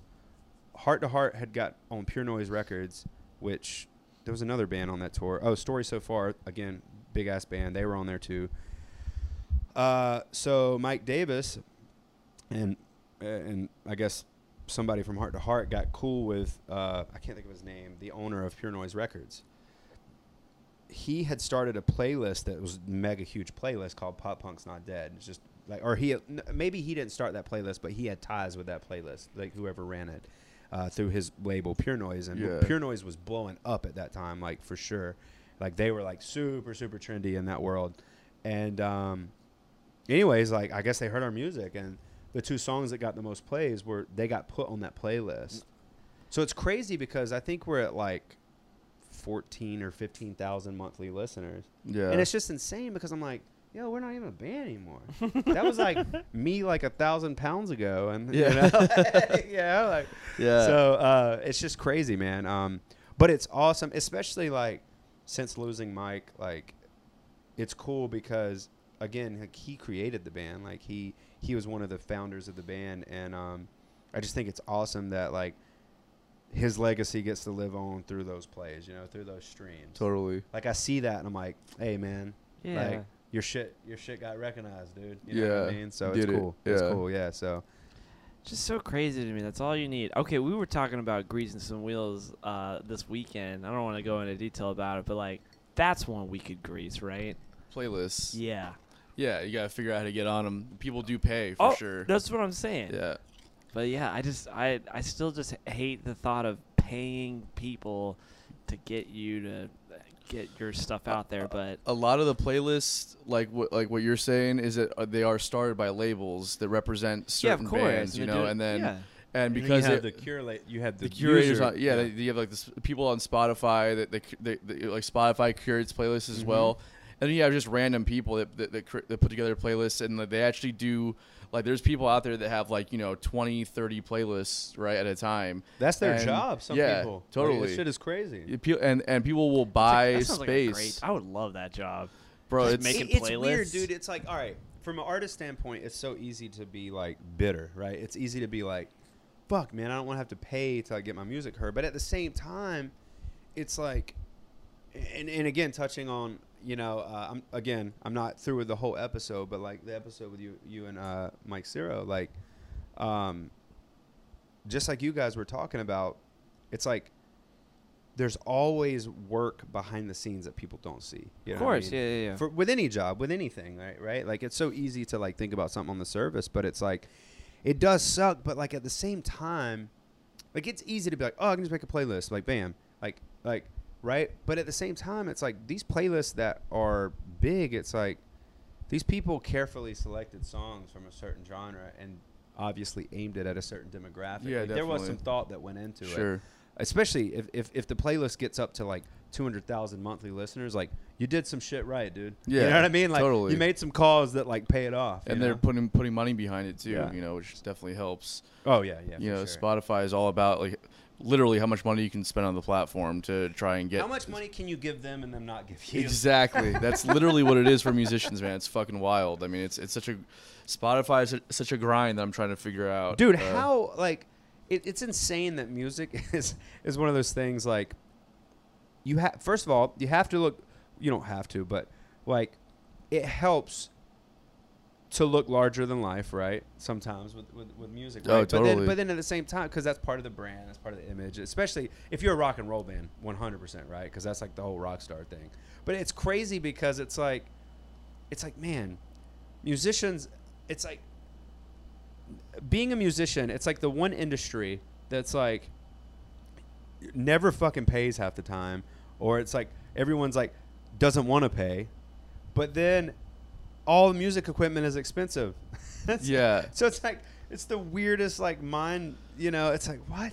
It's all just, it's it's, it has a big payout if you make it. That's if the you make That's thing. it. if That's become- the goal. Yeah, Yeah. you know. That's the goal, dude. or if you or if you beca- uh, it's like it's also the like like an industry that, that requires every participant to be equally as hardworking and somehow it has the laziest motherfuckers in the like like pursuing it you know what i mean? It's like way off that. uh, Jeez, I'm just saying it's it's it's if you if you think about just what it means to be an artist or a musician or a booking agent or a manager or a label rep or the owner of a record label and a production person like all the moving parts that come into this whole thing marketing PR like you literally have to grind so hard at every single aspect Oh, of this uh, of this thing And Doesn't- always. and always be grinding just to stay relevant and make your money, you know. And somehow it's full of people that are just like not hardworking and just don't care about uh, about anything, right? Well, to touch on what you said, not just stay relevant and make money, but realize that you're gonna have to stay relevant a lot of the times and not make any money. right. And that's even harder to sell people on. It's like everybody wants to dream, man. It's, it's, it's easy, like right, like like yeah, I want to play a fucking stadium. I want to play this. Or I want to play that, right? And it's like that shit's easy to say. right? That shit's easy on paper. It sounds good. But at the end of the day, it's like, do you really want it when it comes time to do the shit that sucks? Yeah, there's a long Like, dude, fucking road. I- like, I posted a post the other day that was like, "Man, I miss being on tour," right? And yeah, I remember I saw that. Yeah, and like my grandma had commented on it, and you know, classic grandma. Um, and my nana was saying, you know, like, uh, you know, you need to be close to your family and blah blah blah. And I was like, well, first of all, it's not like I'm saying I want to tour 365 days out of a year. I'm also not saying that it would be like my old tours where I didn't get paid. Like if I tour this time, like nah, we're getting like I'm. It'd be like a job. Like I'm I'm traveling just like any other job. You make money. But what's crazy is like I noticed something is like in music when, musicians say something like that, that's the first go to right. Like you should be with your family. You're, not if you're younger, but if you're older and you have a family or, or anything like that. It's like, or even if you don't, it's like, well, you should get a real job, and you go down that whole lane, and it sucks because it's like it gets diminished so fucking much. And I'm like, but if I said I was a construction worker and they called me for a big job and I had to leave for a month, everyone would be like, you're just you're doing so great. Yeah, yeah. You know? Like no one would even question. Like it wouldn't even be a conversation. Like we wouldn't even have any dialogue on that. It would just be like, no, good job, man, I and that would be it- it. I think it's more of like the whole fact that they all they see is that you're you're selling yourself when you're when you're doing a job like a construction where you're not selling. unlike you are selling yourself, but you're not doing it for yourself. You're doing it for you know the the, The com- money yeah, at the yeah, end of yeah, it. You're yeah. not Yeah. doing it for glory. Like I built this building. I mean, like maybe you do, but not really. Yeah. But when you're when you're doing it, uh, when you're uh, on tour as yourself, that's what a lot of people look look like is like you're just being uh, a Selfish, conceited, a, a selfish person. yeah. But the truth of the matter is, it's like even it's way fucking harder than just like, well, I'm gonna go install some plumbing at this uh, condo down in the Key West for about a month. Yeah. and it's like, yeah, it's it's so much harder than just like just do this and you got it because no one's really there to help you. There's no roadmap. a Yeah, roadmap. It's exactly. like fucking There's figure no it theory. Yeah, there's no theory. Ah, yeah, Boom, zinger. yeah. It's a it's a it's a it's a business with like the most untangible product. It doesn't make any sense how anybody or why so many people are in it, but everybody's doing it. So fuck it. because so many people because there is an aspect like if you're a musician same way if you're like a politician you know what i mean? Like there's an aspect of you that's a bit of a narcissist right? Yeah. like and, and you kind of have to be to believe that what you can create what what you're creating is some is worth somebody spending their time which is the most invaluable resource on this planet their time. Like you believe that it's worth them taking it to listen to what you're doing or to go spend money and and and watch you at a show. You believe that what you're doing is is that worth it. So there's a there's an aspect of you that is kind of like that as well. So I, I get why people have that view but at the same time I think that a lot of a lot of people that hate on the grind or just don't really see the reason why somebody would want to pursue this is because there's really only like three places in the United States that have a, like a music industry. And that's New York, L.A., and Nashville. Outside of that, there's there's other places that have like a like great scenes and like there's cool things going on. Mm-hmm. But there's but think about every other industry in, in the states, right? And think about the music industry and just where like the only place that that actually exists on a real scale. Yeah. And that's why nobody else gets it anywhere else. Construction is everywhere. Blue collar stuff is everywhere. That's a Yeah. very you good know, point. like Yeah. there's there's there's all these other opportunities everywhere. But when it comes to music, there's and and because we- we're still not fully out of the phase of needing to be on the ground to do this thing, right? Like we're in a we're in a we're in a transition period where you don't need to be in those places to become successful, but kind of like you still do a little bit. So so it's not like you know you're you're involved in like this other thing where you can do it remotely and become super successful. Like you, if you're not in those places, it ju- it's just that much harder because you have that much more fighting you when, like when you're Yeah. on the ground in the in like cities like this. You know what I mean? yeah, to get traction. Yeah. that's the, that's the hardest thing, man. Is like um, any any bit of uh, success that I've had in any capacity throughout doing music has been a lot of times just through talking to the right person. Yeah. Problem is, is finding that right person and then In a place like this, it is. Yeah. You, you know? That's that's that's the thing though, right? You go you go to a music city like like where the industry is at, and literally everybody is that person, right? Well, I think I think in no way am what I'm gonna say. Am I trying to like shit on Jacksonville by any means? Because I love Jacksonville. Jacksonville's awesome.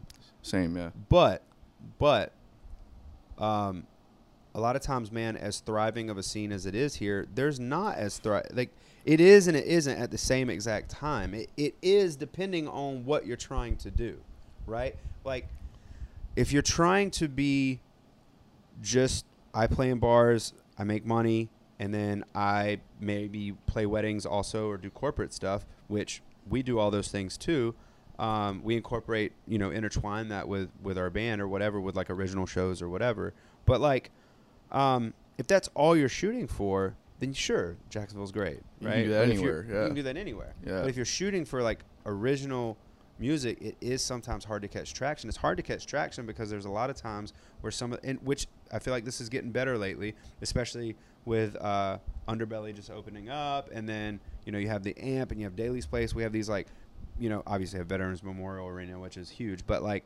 Um, a lot of times, man, a lot of the big tours, if you look, they skip Jacksonville. Yeah, of course. Shit, a lot of s- a lot of them skip Florida altogether. Oh, yeah. they, they just don't even go to Florida. Yeah. which and and and that sucks. But like, dude, I get it sometimes. Like, if you all right, if you go to like a big artist comes comes to town, right, and you go to their show, if there's like, let's just say there's fuck, let's just say there's four thousand people there, right? That seems like a lot. But that same artist, if they play in some of the places you're talking about, it won't be four. It'll be 10, 15,000 Yeah, exactly. you know and it's just like it's hard to get that traction man it really is but and a lot of times it's really just who you know it's just like no like like a big thing with me that i that i struggle with like like even you guys like i see you guys like y'all y'all play like on some of these festivals dude i don't even know that that shit's happening until i see y'all's posts sometimes i'm like i don't even i didn't well, first of all i never even heard of the festival maybe which again i'm newer to this whole thing like i've never even been to a, like a festival that is like an overnight festival like Yeah. like eh, eh, like um like we played a couple but like we didn't get to stay because like uh, everybody had gigs and we had to like split or whatever but like um but one thing i noticed is like like with, with those it's like they book i don't know six months sometimes and if not longer in advance Oh, yeah. yeah.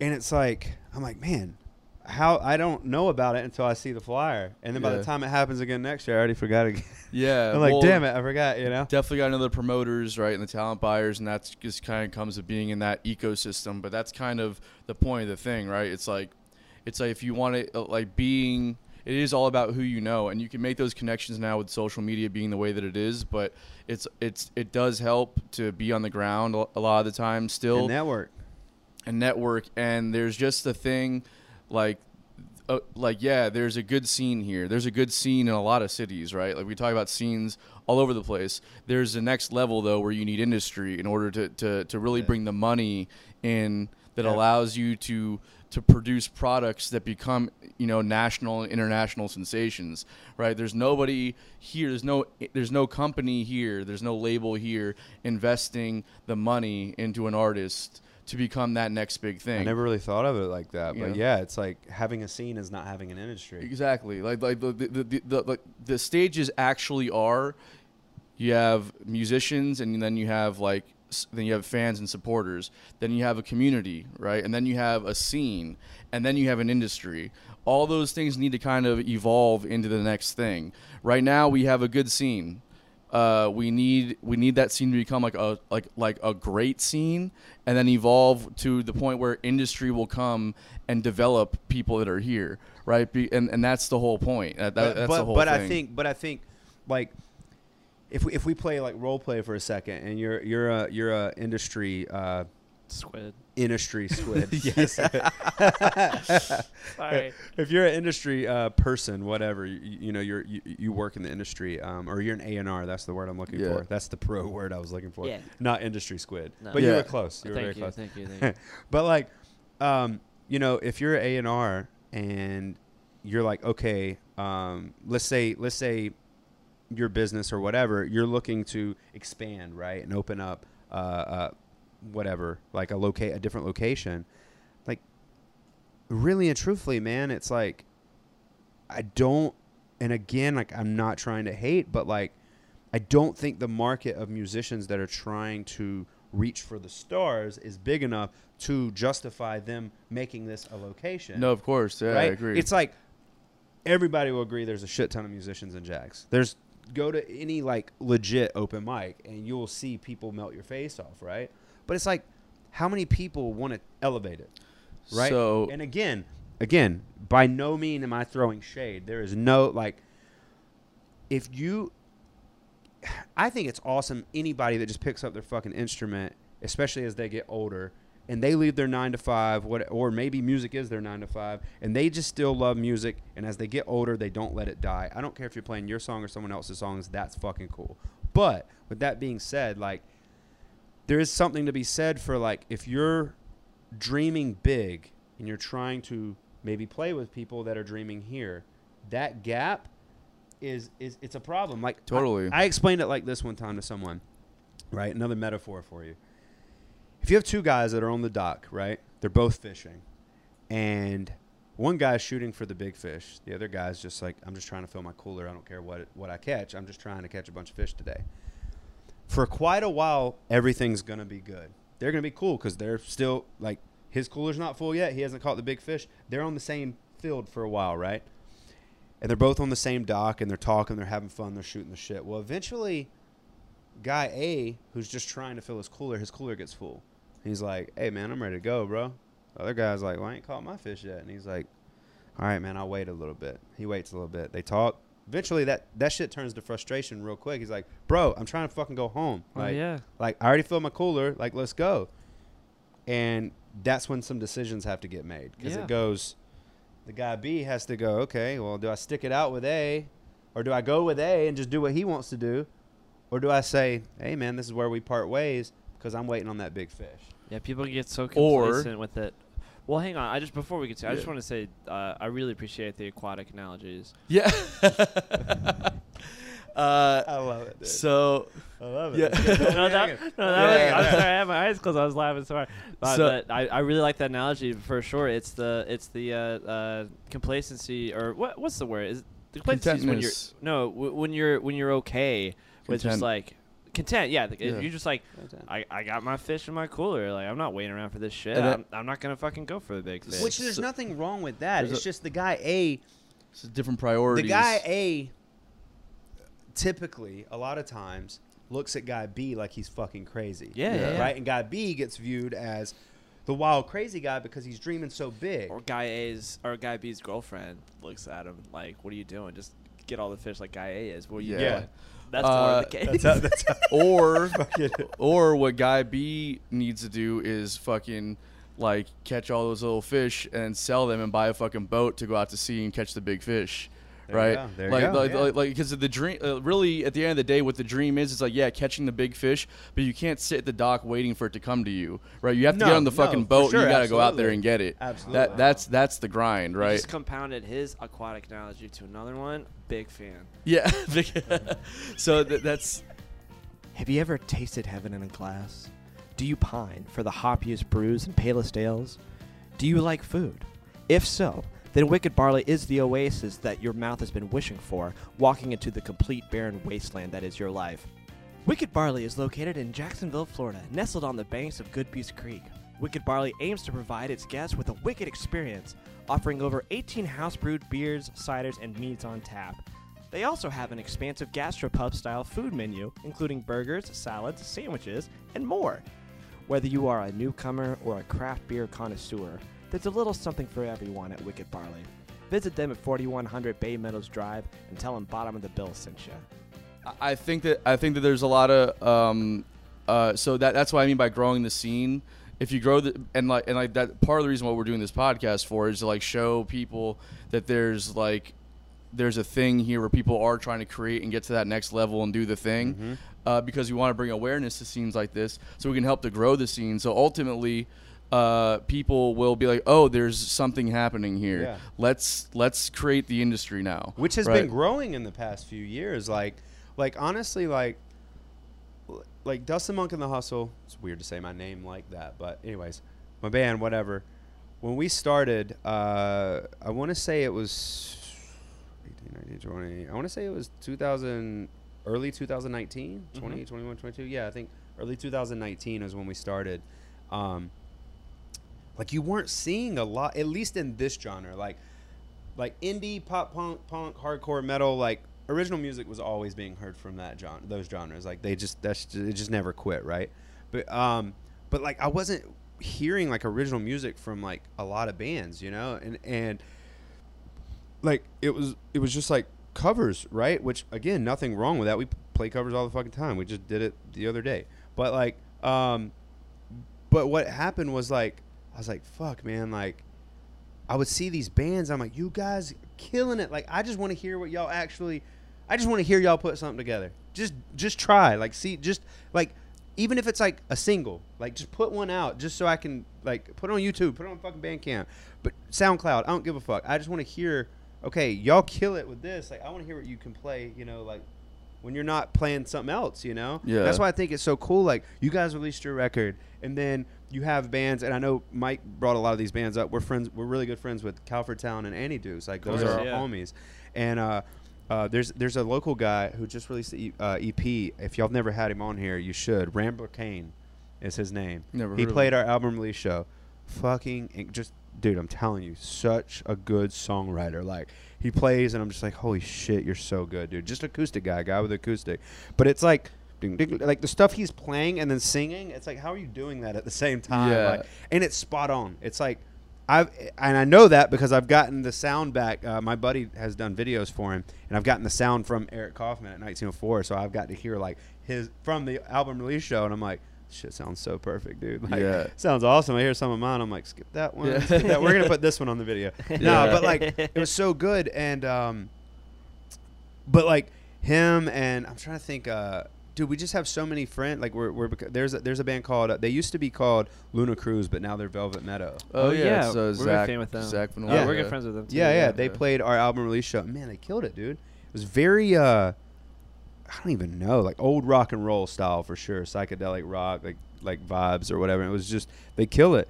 And um so it's so cool to like see all these bands in this genre. And I say this genre very as a very blanket term, you know what I mean? Because like like your band and my band are obviously different in terms of sound, but we're all in the same we're all in the same circle. You know what I'm Right, saying? right. and it's cool to see like bands just releasing original music again, man. Oh, it's yeah, just cool. And like going to 1904 and just playing a show, and I'm like, fuck yeah, this is what I grew up doing. You know what I mean? And for me, it's different because I came from a different background. You know, like like back in uh, in 2019, um, it was, it was June or July. We played a show here, and then we played Ohio. Um, my old band did. We still dream, and it was a reunion show. And I think we sold. It was either 250 or 300 tickets in 1904 Cool. and we had not played in six years, dude. Wow. And it was like playing all these songs. First of all, I'm trying not to get winded because I'm way fatter, just way fatter. Than I used to be. I was like, fuck, and um, and I've lost a lot of weight since then, so I was like mega huge. By the end, I just took my shirt off. I was like, fuck it, dude. Yeah. Like it was just crazy. Kids were like stage diving, and I was just like, there's such a, and I don't expect that energy from what I'm playing now. Obviously, you know, uh, which is a lot of people ask us. I think me and you were talking about it before, like why we call our music Southern Soul, and it's not so much. It's Southern rock meets soul, but I know we don't have like a lot of Southern rock. It's more Yeah. just like I'm from South Georgia. I'm from like I grew up in a trailer with a pond in the back in the fucking woods down a dirt road with sticks around me. You know what I mean? So like like for me that's how I literally vision me as a person. Like I am a Southern soul. Like my my mannerisms, my the way I talk, like yes ma'am, no sir, like you know what I mean? That's those things are all Southern. So it's more or less like that too uh, is kind of where that that term came from. But it's so it's not so much that I expect like the punk rock energy in this genre, but it's like there's something you get when someone plays an original song and you hear it, and you're just and we talked about this before we started the podcast. Like there's something to be said like when someone sits there and listens to you do something that they have never heard before, but they still give you their undivided attention, right? Like if I if we play fucking I don't know, use me or superstition or insert any other fucking song that everybody knows and probably plays and jams. Like of course y'all are gonna like y'all know this song already. Like and like we discussed, the groundwork's already been done. Like the hook is already there. I've already got you on the hook. It's way fucking harder to play, as we all know, and I'm sure you guys know too. Like it's hard sometimes, and and it, and it's a hard thing to accept sometimes. Like you just have to accept, like not everyone's gonna dig it Oh yeah. and that's cool too. But in the beginning, especially when you first put it out, fuck, that shit hurts, dude. If you play and like no one's vi- like, or maybe like half the crowd, and then you see some people not feeling it, you're like, fuck, man, like, just pretend, like, fake it, you know what I mean? Just act like you like this shit, you know? I'd rather have an honest reaction to my music and it because like I don't want to look like a clown like playing it somewhere else where I don't have any friends and they're like this dog shit. Well, yeah, uh, yeah, that's a good, that's a good. I, I, I'd rather, I definitely would rather someone give me some kind of reaction, either love it or hate it, but don't be indifferent. Cause yeah, yeah, yeah, yeah, yeah. Because you know what I mean. Like that's that's the, which is what you're talking about, right? It's Yeah. like, people on their phones or like talking or like whatever it might be. Like just, just if- Give if- respect. Give yeah, respect. like like pay attention or, or just go or just leave the room. because at the end of, at the end of the day, and and and again, this goes back kind of the the uh, uh, underlying theme of a lot of the stuff we discussed is like not everyone's going to understand what we understand because we see all the behind the scenes shit, right? Right, right. Like we see all the emails, we see all the texts, we see all the phone calls, we see the hey guys, be here at this time. This is loading. Like no one else sees all that stuff. Yeah. But like when you know that, a- and it, it's kind of the same thing you and you and uh, uh, Mikey were talking about. Um, when you know the behind the scenes stuff, and this goes for anything, you can appreciate it more. And it's like, man, like to me, like dude, like especially back in my pop punk band days, like, whew, we had some people open for us that were Amazing. awful, Oh. right? that were that were rough, but but I always gave respect. You know what I'm saying? I don't care how bad they were. Like Yeah. like I get pissed if I'm at a show and someone's fucking talking. oh yeah, I don't. I Like don't we like recently, I told you, like we recently went and seen uh, Chris Stapleton and Marcus King, and like I said, we were right up front, and there was like these girls behind us, and I was like, hey, just just know when the music starts, we're in we're in watch mode, Yeah. right? Because it was like, oh my god, you know, it's like very, you, you know the type. Yeah, right? I can't. I. and I was just going, like, sorry. I won't like. Like I don't know, man. Like I could just get so I get so passionate about that shit. Like when I'm watching a band, like give them their give them their due, you know. And I understand they're like I said, because we had people open up for us. They're like 15 year old kids, you know what I mean, who just got a first act guitar. Bless their shit. heart. You know what I mean? It's just like, you know what I mean? It's like, Jesus, come on, you know, like you're like you're struggling, but at the same time, I'm like, yo, there is there is a, an amount of courage that it takes to get up there and do that shit. Of course, especially as a kid too. Oh yeah, for sure. And so like it's just like it's like I don't know, man. I I just see so so many people. It's it's such a weird.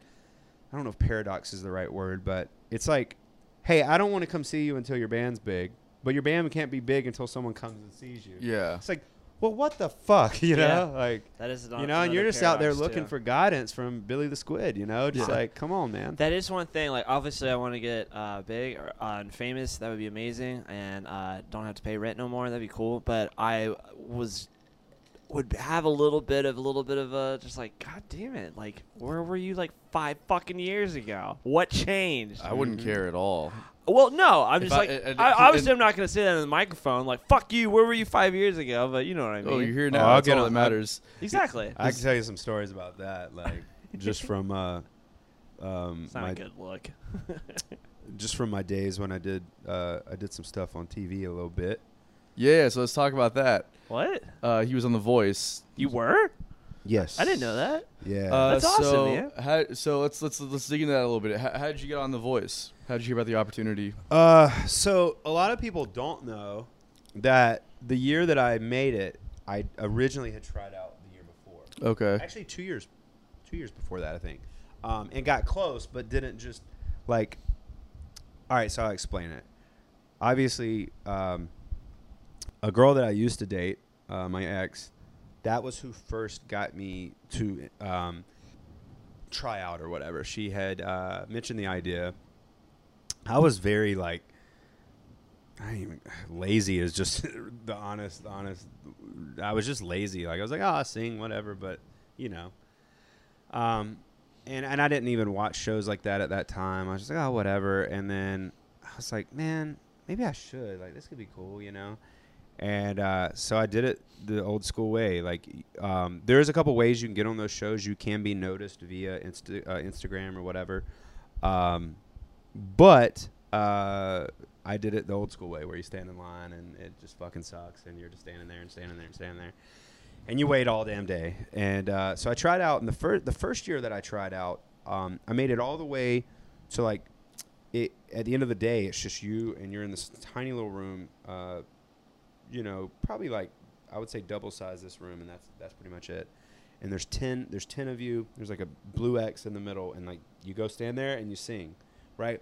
What people don't understand, and hopefully I don't get in trouble for some of this information because some of this we had to sign big contracts that we don't say. Right. But like, uh, I'll put it this way: there's a lot of shit that you go through Before you get to those blind auditions. Blind auditions. Yeah. Like this, not just like bam. Of course. Uh, the year that I made it, there was forty-four thousand people. They said that tried out, What? and I made it on a group of forty-eight that made teams. Jesus. So, which is insane. Congrats. It's But awesome. thanks, man. Yeah, it, it kind of still blows my mind because I was just kind of, I just kept trying to give it my all, and it just kind of kept working. So I was like, all right.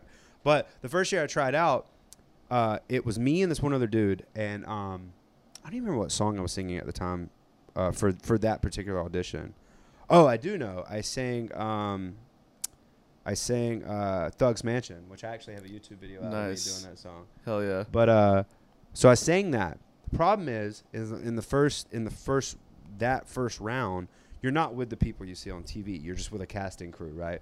Uh, like you're not even to the voice people yet. You're with a separate casting crew, and um, I think it was called like McNulty Casting or something like that. Uh, shout out. But anyways, uh, so we get in there. You don't have music, so you have to know your starting note. I fucked, and my nerves made me start on the wrong note. no. Luckily, I can carry a tune good enough to where I just freestyled the whole damn thing, right? What ended up happening though is when they asked me what kind of artist I wanted to be, I didn't have an art. I didn't have an answer for that question. that question's important to know the Yeah. answer to, guys. You Yes. gotta know that one. Yeah, I didn't. You can't. You you can't market like. I can't put you on the shelf and market you if you're like, well, I want to be fucking pop, country, indie, hardcore. It'd be like, the fuck, get the fuck out of here. I'll Yeah. you listen know to I mean? that though. That sounds Right. dope. Sounds super Yeah. tight, right? Let's start a project. Yeah. Yeah. Billy the Squid. Yeah. But uh, uh, it's gonna be so sick. Yeah. Um, fucking, it's just gonna be so tight. Thrash, con- thrash country, dude. Thrash country, I like it. I like it. Yeah. So, uh, so, um, so, anyways, so I did that, and I didn't get picked or whatever. I was like, damn, you know, I was all bummed out. Fast forward two years, uh, my now wife, uh, we were dating at the time. Um, she convinced me to give it another shot. So I was like, all right. So I did, um, I did, uh, heard it through the grapevine, and I did uh, Folsom Prison Blues, which is my granddad's favorite song. So I did that. Um, and anyways, ended up they asked me what kind of artist I wanted to be, and I had a better answer this time. What was your answer? Uh, I said like blues, rock, soul, like just kind of in that vein. Um, and I was like, all right, cool. Because at the time, I, I did originally, I, I do love blues. I wanted to go more blues, and I still this band will probably eventually write some shit that sounds more bluesy. It's just I don't. I only know like three blues guitar chords, so I was just like, That's all you well, need to know. there you go. That's all you need to know. The blues. It's right. literally one four five. That's all you gotta you know. go. so so I was just like, all right, well, um, so I kept advancing and um, not get too deep in that. But anyways, I kept advancing, and I wound up to the blind audition stage uh, of things. And I will say, I will say, because I think I can disclose this information.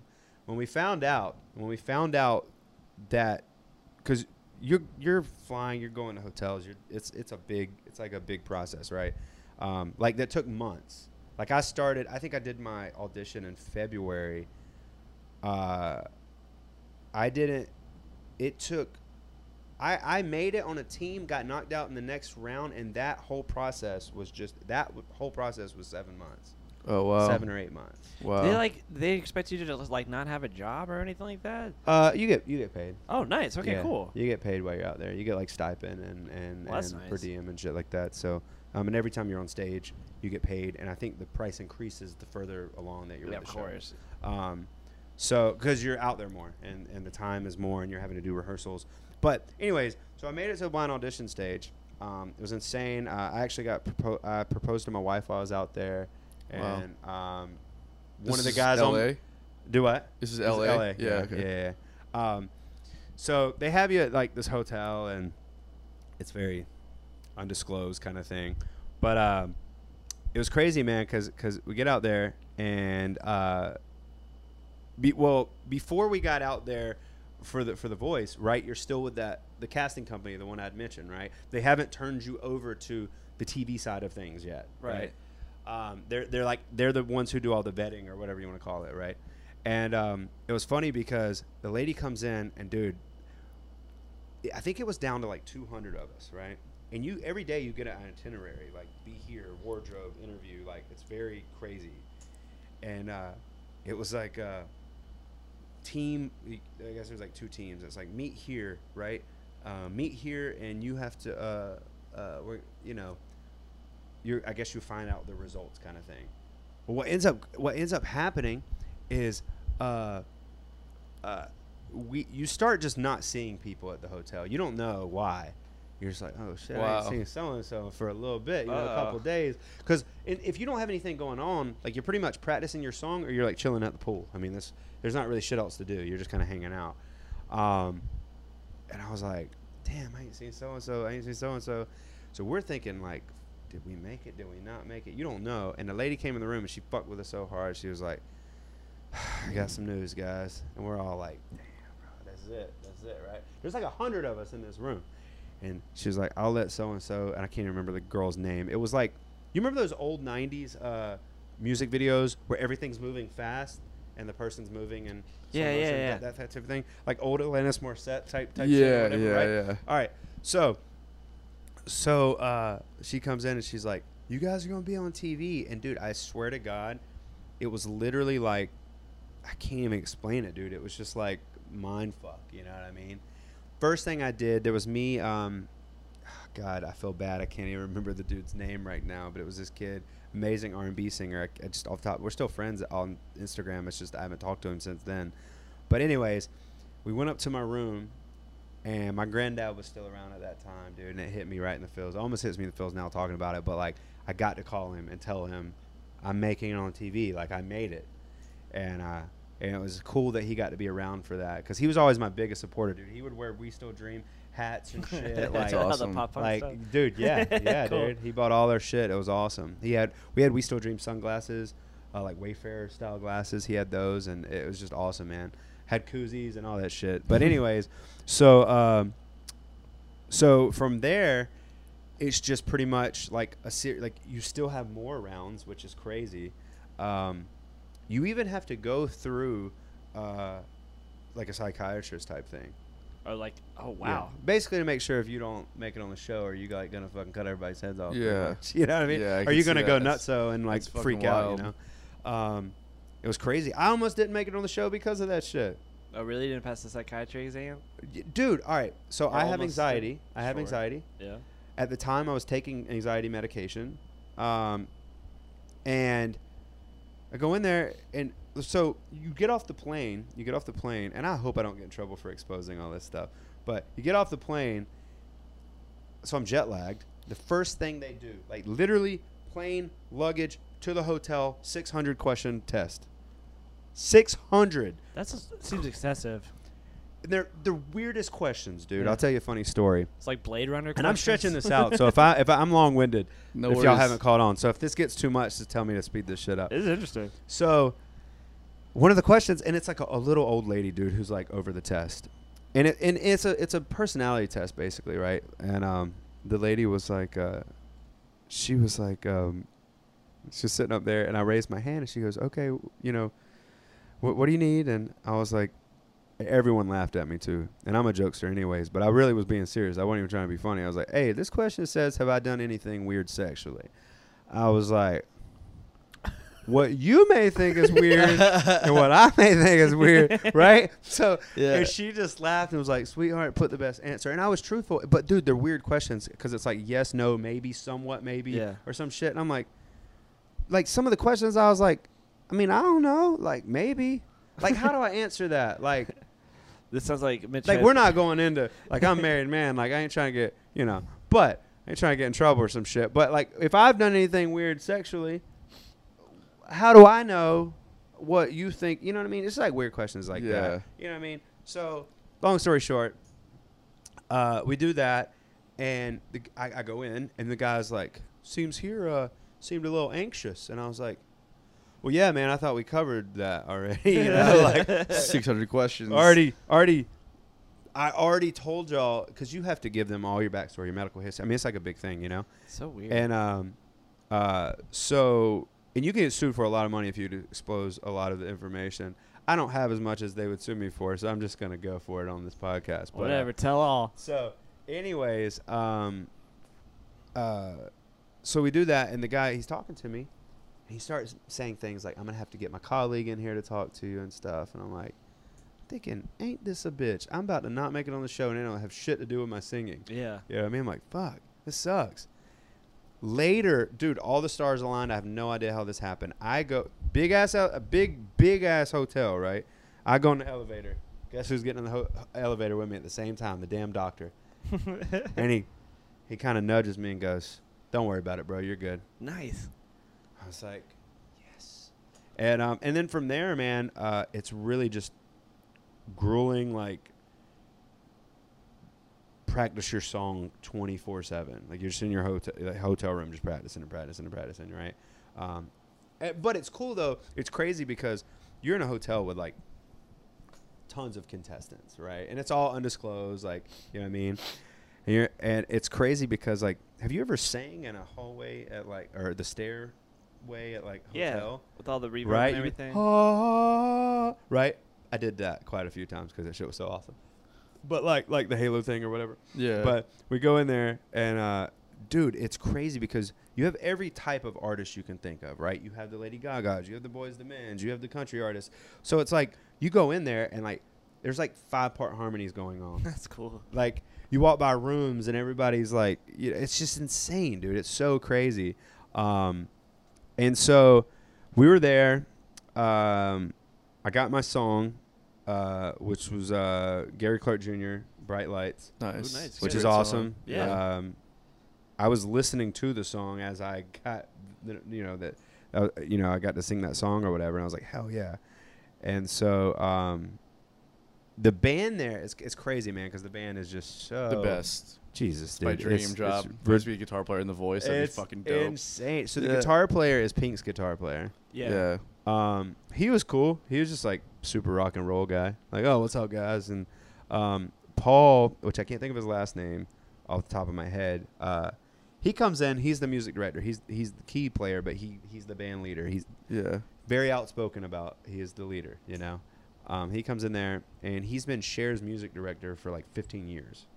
So this guy like don't fuck around. You know, he comes in there, and the first thing he says is, there's like a hundred of us at this point. I think 96 or 100 contestants at this point.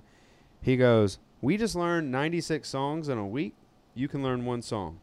Do not show up in my practice space unprepared, or I will send your ass home." I love it. That was exactly what he said. And we were like, okay, cool. Because when you're at that caliber, like when you're at that level, like, dude, you just know, like the amount of people, like, first of all, the hotel knows who you are. No one else can, right? It's like a secret, right? Because it's show, it can mess with the ratings. So, like, you don't get to tell anybody where you're at. And, um, but it's crazy, dude, because, like, everyone else knows. And like you'll get these eyes from like employees. It's like I know who you are, and it's it's cool, man. It's it's it's really weird though. It's like a weird taste of what that life would actually be like. And some things were cool, some things were like interesting, you know, because you're in a hotel and like like if we left, uh, you know, I'd have to like call for the the uh, drivers. Like I had to get socks one day, and I had to have a driver drive me to Target to get some socks. No shit. and then sit out in the parking lot and just wait. She sucked though. She was an asshole. she did. She didn't want to talk, so every time she would drive us, she hated her job. I guess as a driver, I would be like, "So what's your name? Where are you from? Wow, I bet you like that. Is that great?" The whole time I would talk her ear off on purpose, and she just hated my guts. And it, was, it was fucking hilarious. I was like, "Fuck this, man! I'm gonna have fun with this shit. Like, it's a once in a lifetime thing, you know." Yeah. I'm like, that sucks. You have to be my driver, but you're not gonna kill my mood. Fuck this.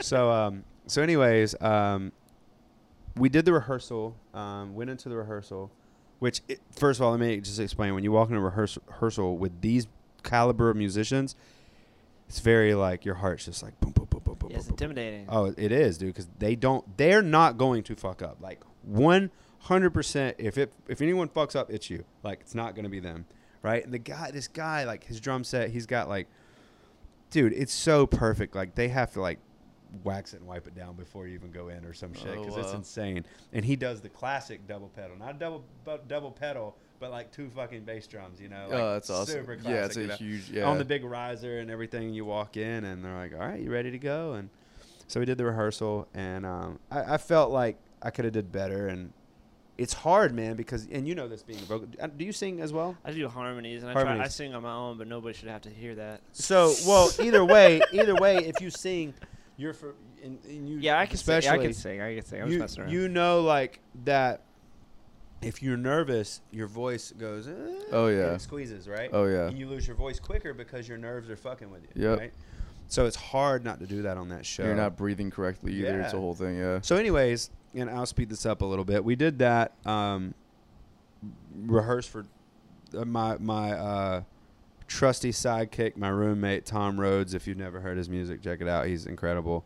Um, he's written tons of songs now that have been like all over like TV shows and shit, which is awesome. Awesome. Um, but uh, he was my roommate, and we would just practice, and he would help me. and He would give me like critiques, and then the big day came, and it was just crazy, man, because like you get to bring your friends and family out there, um, and my wife uh, and my mom were my friends and family that I brought out there, and they're in the back with uh, Carson Daly wasn't there on the episode that I was with, but they're in the back, and uh, shit is crazy, dude, because we're back there, uh, or uh, you know, you walk on stage and you, you have rehearsal like you have rehearsal obviously with something that big you know. Uh, it does look bigger on on on TV than what it actually is but they have like the little X and you walk out there. And dude the band does not start right out out the gate. So when you walk up you just hear and dude it is fucking scary. And there is a crowd. There is a crowd. Yeah, yeah, I've the crowd is um the first round I did, the crowd was 500. The second round was 600. So it's not an insane crowd, but it's definitely big enough to where, especially with something like that, and you can see the chairs, right? But the way those chairs are designed, you know who's sitting in them, obviously, but you can't see their feet. You're just like, holy shit, man. And the year I was on, it was Blake, it was Adam, it was um, Gwen Stefani, and Pharrell. You get up there and the band starts, dude, and you're just like, this is it. And you've already had tons of rehearsals, like leading up to this point. Um, you have an actual vocal coach, which is not, um, you well, you get signed to two. At first, I had a vocal coach. Um, gosh, I'm spacing here. Uh, Trelawney is the second one. I think she may still be the uh, Trelawney Rose, I believe is the last name. She's uh, the vocal coach for The Voice. But there was another lady who I who was my vocal coach up until after my blind audition. If you make a team, you get you go to someone else, right? You get like passed around, and uh, she was the vocal coach for American Idol for years, dude. Oh, nice. Yeah.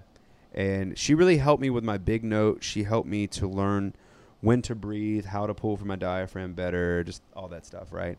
Um, and then years after being in a pop punk band where everything is singing way up here, and then I had someone like that help me just a little bit. Other than like maybe let's say four lessons ever from that. That's the only time I've ever had vocal coaching. I taught myself everything, and I learned power through pop punk because you have to sing powerful Yeah. and then you intertwine that with my hip hop elements, where my roots and soul.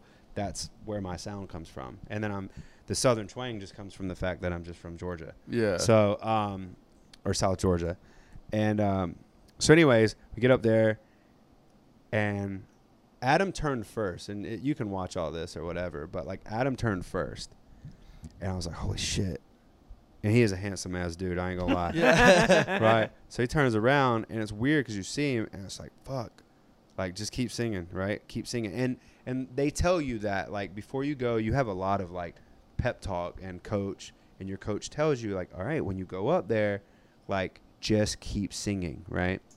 So I get up there, and they they they also stress the importance of sing your fullest until it's done.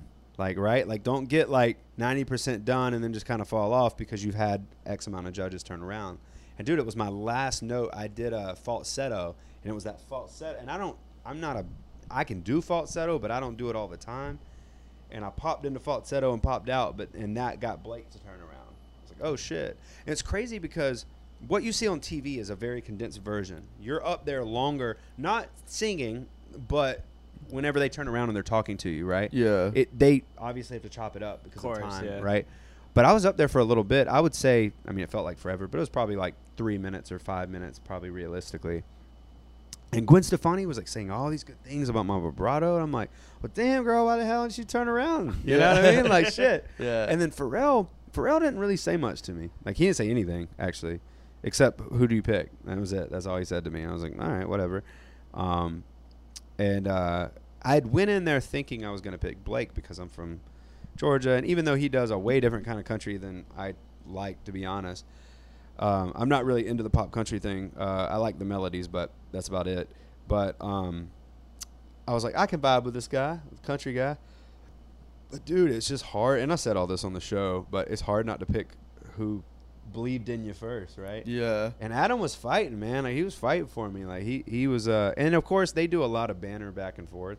Which let me tell you, that shit looks cool on TV. It is awkward as fuck for the artist. Yeah. Because you're like, You're t- talking about me. I'm right here. Yeah. I'm right here and y'all are just like joking and like being stupid and I'm like, Yeah. all right, well, I like, we good, you know, like, um, but it was so cool, man, and and, and it's hard because like, the, you know, you first of all in the back of your brain, it's really scary because you know millions of people watch that, Yeah. millions of people see me, and I'm like, shit, don't be stupid, don't say something stupid, you know. So I made I made the team or whatever, and then um and then you get paired up with who is going to be your battle partner. Mine was James Dupre or Dupree.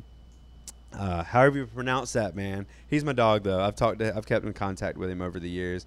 Um, he's done some really cool stuff. He released, uh, he actually got to tour on a uh, Alan Jackson tour. Oh, Really? nice. Yeah. Um, and uh, it was either a full tour. He yeah, and he was uh, he was in a movie with Alan. It was crazy, man. So That's shout out. James.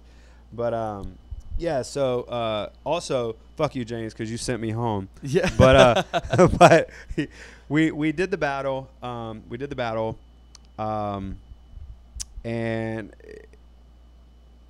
well, I won't say we did the battle. We did the battle. There's something I was gonna say, but I know I'll get in trouble if I say this because it gives away details of the show. But uh, we did the battle, and um, James won. Uh, Carson Daly was there, and you know raised his hand or whatever. James felt awesome. I hated life, so thanks again, James. no, I'm just kidding. Uh, and what's crazy is like this is this is part of the show I will give away. You get off you get off stage immediately. Like if you don't make it, um, they take you to a psychiatrist again, right?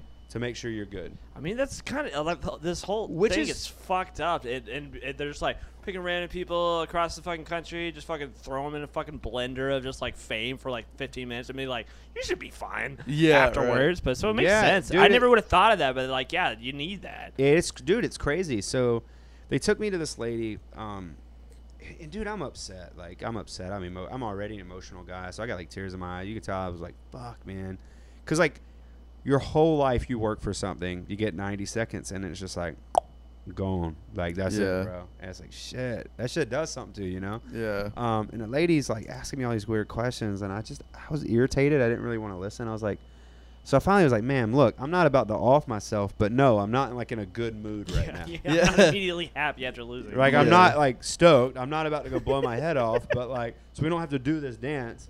I'm good. I'm straight, but I need a moment to process what just happened. Like it, this shit. well, that sucks. quickly that they brought you. In Yeah, it's like, damn, like bitch, this shit happened. Like should probably say bitch, but you know, shit just happened like ten minutes ago.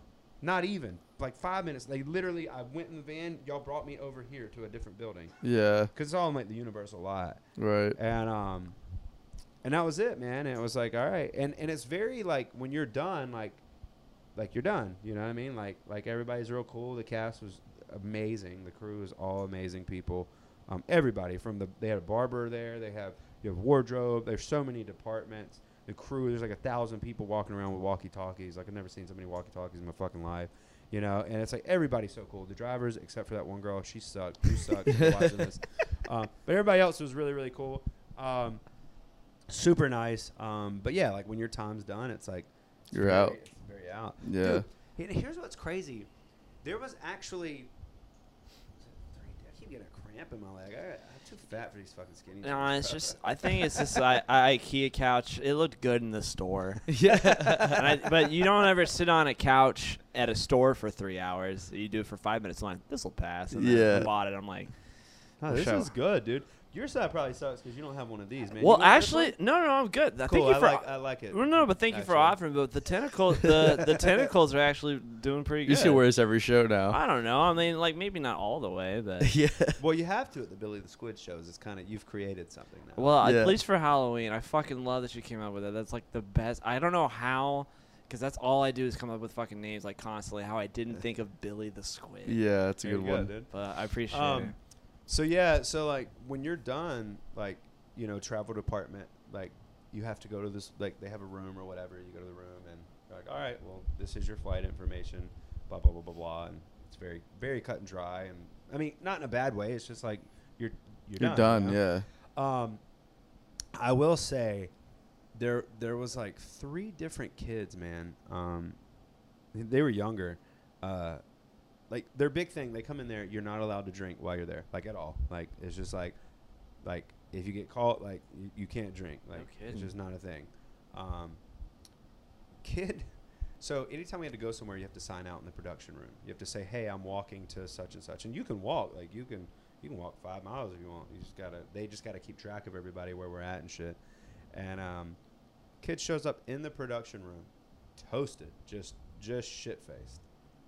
That was it. Didn't see him again after that. Whoa. so crazy. Immediately, the travel department booked his ticket home, and he was out.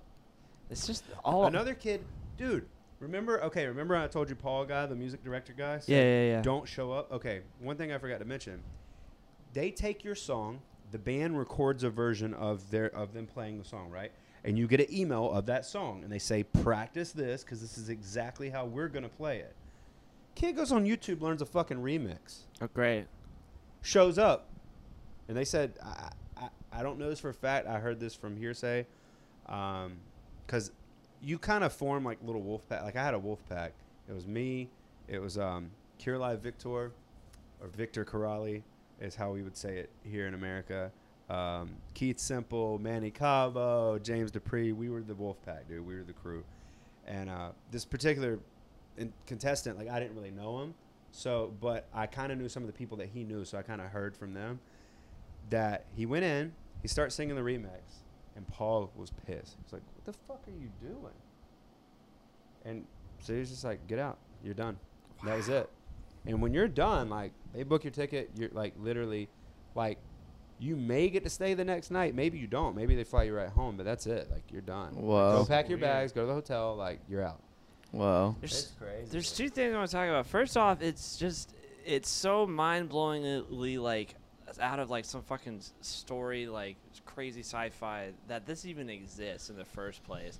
That they're just like just you know crane dropping people from all around the country to do this, and you're just basically just cattle Yeah. at this point for numbers and everything like that. They treat you well. Don't get me wrong. Yeah, yeah, yeah, yeah. But yeah. the whole concept of all of this is just so bizarre to me. Like, like it's like Willy Wonka or something. Yeah. And the other part, uh, I can't remember what I was gonna say, but that was one of the parts. Well, I'm curious. How much time did you get with Adam Levine? not as much as people think. Well, I think Um, almost no time is what they normally get. So Uh, well, I have friends that, um, like, I was roommates uh, with Jordan Smith um, at at one point in my in my stay out there, and Jordan won it. Like he he he won that season, uh, season nine. Stupid good. I heard him singing in the shower one day. I got home from from uh, got home, got back to the apartment. I got went and got lunch, and I was just like, yeah, that guy's gonna win. And sure enough, he did. It was just like, anyways, he's a freaking angel. But um, but he I like it is if you advance in the show, you get more time, Right. As the show progresses, and the reason why people don't understand this, and I feel like it needs to be understood, when you hear people on there, because because I see in YouTube comments people get like like shit for like saying that they miss their families and stuff. People don't understand, dude. Like they've been fucking gone a long time. yeah. Like they've left their jobs, they've left. They haven't seen. Now, sure, like you have breaks where maybe they go back home, but the longer you're there, the long, the more you advance in the show, the longer that you're there. right. course. Right. yeah. That's more of the sacrifice, and that's more of the competition, whatever. It, that that's the, it's built that way. It's built to like push you to your boundaries and stuff. And missing your family obviously will help with that. But to answer your question, um, look at me remembering shit, right? I didn't fumble it right there. That was good, right? But like, no, um, we had. So obviously, like, whenever he, I, I, like, um, he picked me for his team. I walk up, I shook his hand. He's like, "Man, I, you know, I'm excited to see what we're gonna do or whatever." Blah blah blah, and that was it, right? You walk off. I shake all the, everybody else's hands, and and that's it. You leave. Um, and then we had two rehearsals.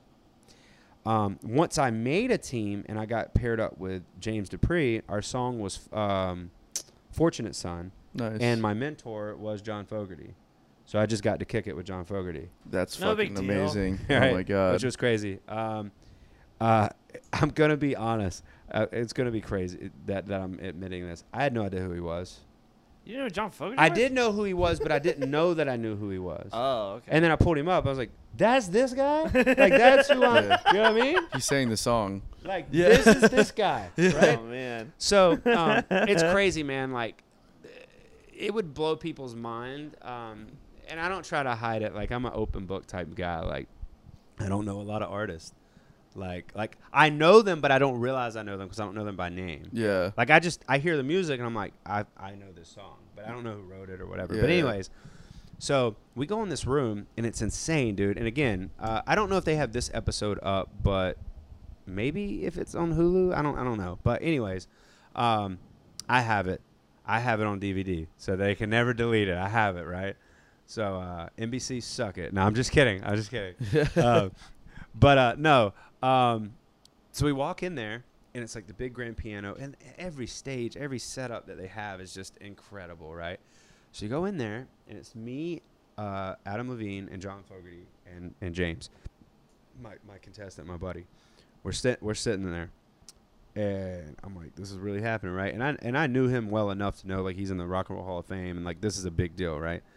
Um, and so we start talking, and two things happen technical issues that ended up working in my benefit because I got to kick it with John Fogerty longer. First thing happened, my mic stopped working, and uh, so they had to fix the mic. Adam Levine, he got kind of like irritated, and uh, he's he's he he's particular. We'll put it that way, right? He he likes what he likes. Yeah, I know what that means. So, um, so John Fogerty, uh, he starts just telling us about uh, writing "Fortunate Sons," where he was sitting on his bed when he wrote this whole story, where his head was at. Vietnam War had just happened, so he had a lot of a lot of thoughts going through his mind, and just every dude, just literally just sitting there, just tell. This is like shit people would pay for. I mean, this is like behind the scenes course, VH1 yeah. type shit. We're just sitting there talking. Um, they, they start up again. Then the guitar uh, was out of tune that, that they handed us. Um, or it, it either was out of tune or like the electronics was messed up. It's hard to recall these things because I can't explain how much your heart is beating. Yeah, your adrenaline's just going. Yeah, it's like you're you're like I'm collected, like I'm there, I'm in the moment, but I'm so in the moment to where when that moment's passed, it's like you're like, what just happened? Yeah, you know, even like you're so hyper focused, you of know. course. And um, so we're sitting there, and that happened, and like, dude, I felt I felt bad for like the guy that worked there because Adam got on his ass, which I totally understand where he came from because he was in the middle of saying something, and it's all filming, you know what I mean? Like, and he's in the middle of saying something, he was really on a roll with talking, and it was going really well, and then that happened. And when you're at that level, it's like, dude, y'all are getting paid stupid money. Everybody is. So it's like, why is this guitar out of tune? You know, yeah, Like, you just gave me an attitude. Like, what are you doing? You know. yeah. He's like, "What the fuck, guys?" I'm you know, he he was he was mad. Um, but uh, but that that was a crazy moment. And then we had one other rehearsal where they more or less like the first rehearsal, you're figuring out the structure, how you're gonna do it, right? You show them, they kind of tell you like this and this, right? The second rehearsal is them fine tuning. In between those rehearsals, you're going to an actual vocal coach. Like the coaches on there are not your vocal coach. They're a producer. They're what a producer. They're the Josh Cobb, right? Right. They're like, hey, you've already done it all. What if you did this, right? And Right. you you have complete creative control. Like you can be like, no, I don't want to do that. No, like no one's probably gonna tell Adam Levine that. or Yeah, John, right. John Fogerty, you know, especially in that round because, um, actually no, that round, yeah, that round's up to the judge. So, on the app, people can vote right in the earlier rounds, even though it doesn't count. Um, it's the first three rounds are solely up to the ju- uh, to, to your to your coach, um, but people can still vote for fun. So on the app, I had won, but the coach chose James. So see, we kind of tied, dog. Like, Yeah. you know what I mean? Like, but uh, but yeah. So um, it was a wild ride, man. I mean, that's that's It's pretty much. story, one of the guys on my team, uh, shout out Manny Cabo. He just went through a bunch of crazy stuff. He lives in Jersey. They had like the storm there, man. It's like house flooded and stuff. So I hope everything's going good, man. Love you. Uh, but that's my dog, Manny, and um, he uh, he is a photographer, like super awesome photographer, and he took photos. He like whenever I proposed for uh, for my wife Oh, really? proposed to my That's wife. Yeah, for my wife. Proposed to my wife. Yeah. Um, it was him and like a handful of the other contestants. I was like, well, shit, man. He he did photography. I was like, you want to do my engagement photos, bro? And so they got there. Somehow my mom did not spill the beans, which still to this day blows my mind. Uh, but I had already paid the ring off, and she brought it to L.A. On, like sitting beside my wife, never spilled the beans. I waited till that till they were in the air, and I called my mother and father-in-law and asked for her hand in marriage because I knew, okay, she's in the air. Y'all can't call her and give away give it away right now. That was that was scary. like we're cool, but that that was scary because I like had to call it like not so much with her mom, but with her dad. I was like, man, I didn't even. I, I, that was scary. Yeah. So if you are watching this, it was scary. yeah. Um, but it but it was cool. I asked I asked uh, for their ble- for her you know the blessing hand in marriage, man, and and yeah, it was it was really cool. So that'll always be like a cool story. Yeah, Yeah, man. all of that story. Studio amazing. City, man. It's like a fucking fairy tale. I'm I'm curious. Uh, what what do they offer the winners? Are you allowed to say? Is there like a development deal or like what like like what what happens Um, after that? So know? I know, Yeah. I know. Can the world know is the question. Yeah. Um. So uh, you you well you get well actually it's public knowledge like you get um signed to Republic slash Universal Records. You get a deal. Um. You get a car. I believe because every year, I don't know if it's the car company like changes. I think it's the same. I think it's Honda if I'm, or maybe Toyota. Honda or Toyota, definitely one of the two. But anyways, you get a car, you get a deal, um, and then you get. Uh, there's one other thing I can't remember. I didn't make it quite far enough to figure it out. Yeah. but uh, my friends give me shit for that all the I time. think you did make it very far, man. That's insane. How many people want to be on this thing, and then you got literally that far. I mean, it. Uh, the odds of you even getting picked in the first place. Yeah, dude, it's it's weird, man. Like it's still something that like I was like I said, my adrenaline was going so high, and I just went through the motions, and then it was like you're on this ride, and then you're home, and I was like, it's weird, man. Like, like I said, I'm like I'm a barber, um, and when I when I went there, I was I was they actually introduced me as that like Florida barber, you know, singer or whatever, and I didn't have a band at that time. I will say, anybody watching, if you want to go on the show, like get your shit together before you go a little bit because then you have something to, pr- to promote. yeah. Totally. Release a single, like release a single right before you freaking go. So Yeah. that way, if you go on the show, you can promote it. I didn't have any music to promote. I didn't have anything to promote. I got home, and I had just graduated barber school. Almost didn't graduate barber school because I was leaving so much. You know, you can only leave so much legally, so I like barely made the cut. Um, graduated and then uh, i really at the time i was just like man i gotta focus like building my clientele you know what i mean like i gotta get my clientels up you know get my clients up and stuff and uh, so i just like did the voice came home didn't do music for like three years Oh wow. i'd recorded stuff i recorded a whole ep i just never released it like literally paid everything mixed and mastered Why was that? Is that something to do with the, the fact that you were on that, um or you just like sick of it, or no uh, that's a very good question um just wondering if it actually did do something to you? You know what I mean? No, I I had gotten um. Mm, that's a good question. I had gotten married, or not married, but I was engaged, right? Um, she has two kids from her previous marriage, so I was like, all right, I'm about to be a stepdad. Um, we have a little guy together now, which I was mentioning earlier, but like, So I was like, all right, if I'm gonna do this, like I gotta provide, and I gotta, I gotta, you know, I want to step up to home plate and you know really, really knock it out the park, kind of thing. And uh, so I focused on my clientele, focused on my craft um, of barbering, and just get my skills up and my clients up, which I did.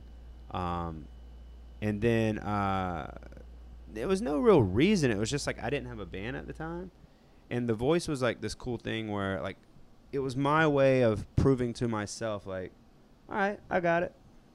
Like if I need it, I got it. You know what I mean? Like, it's, like I, I can do this. You know. Absolutely. And then I came home and I was like, all right, you know, and really and truthfully, best decision I ever made, man. Honestly. Uh, okay, that might be far fetched.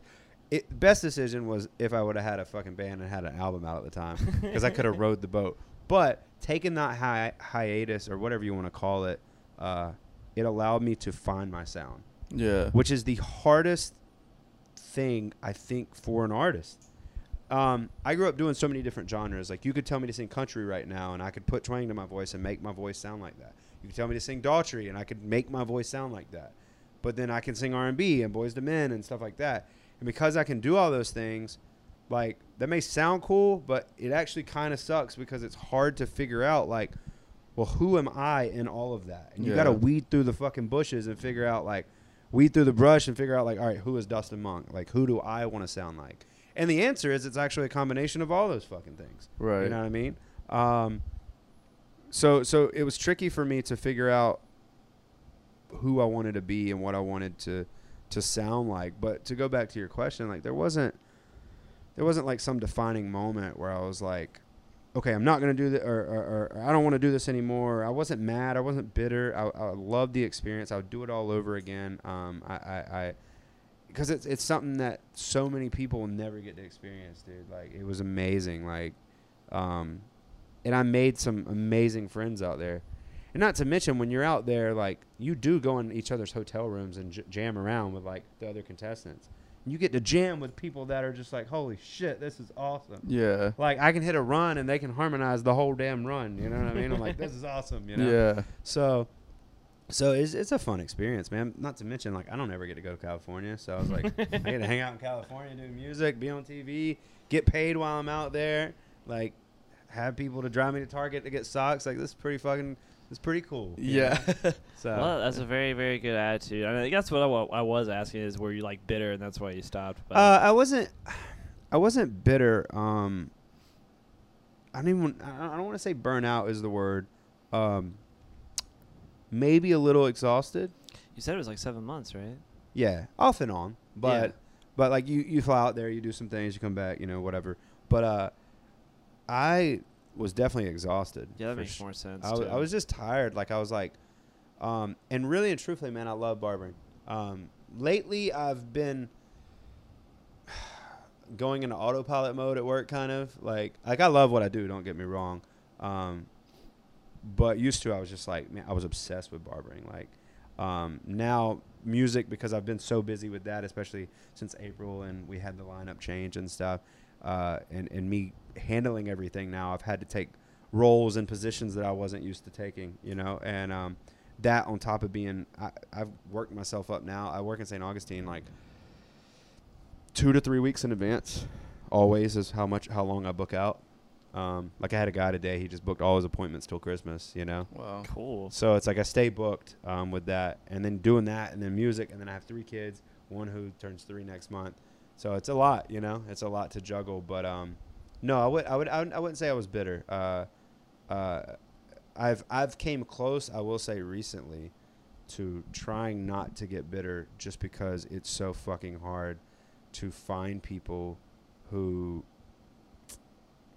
And this isn't a jab at anyone. It's just it's just hard to find people who dream as big as you do sometimes. Yeah. man. Like, it's hard. You know what I mean? Like, you have to Especially- have like especially when you get older and everything. You got all these responsibilities. Yeah, People are I- so easy to just throw it away to do other stuff. And yeah, and I and I get it, dude. Like I 100 I don't. Thousand- I don't. Yeah. I I just do. don't. I don't know what the fuck else I would even do. like, Yeah. there's like, if you took that away from me, like, I'm just like, I, I don't, I don't know what I would like do. dude. Walk Yeah. into like the I've ocean heard stories of like my brothers. like bands. yeah, nice.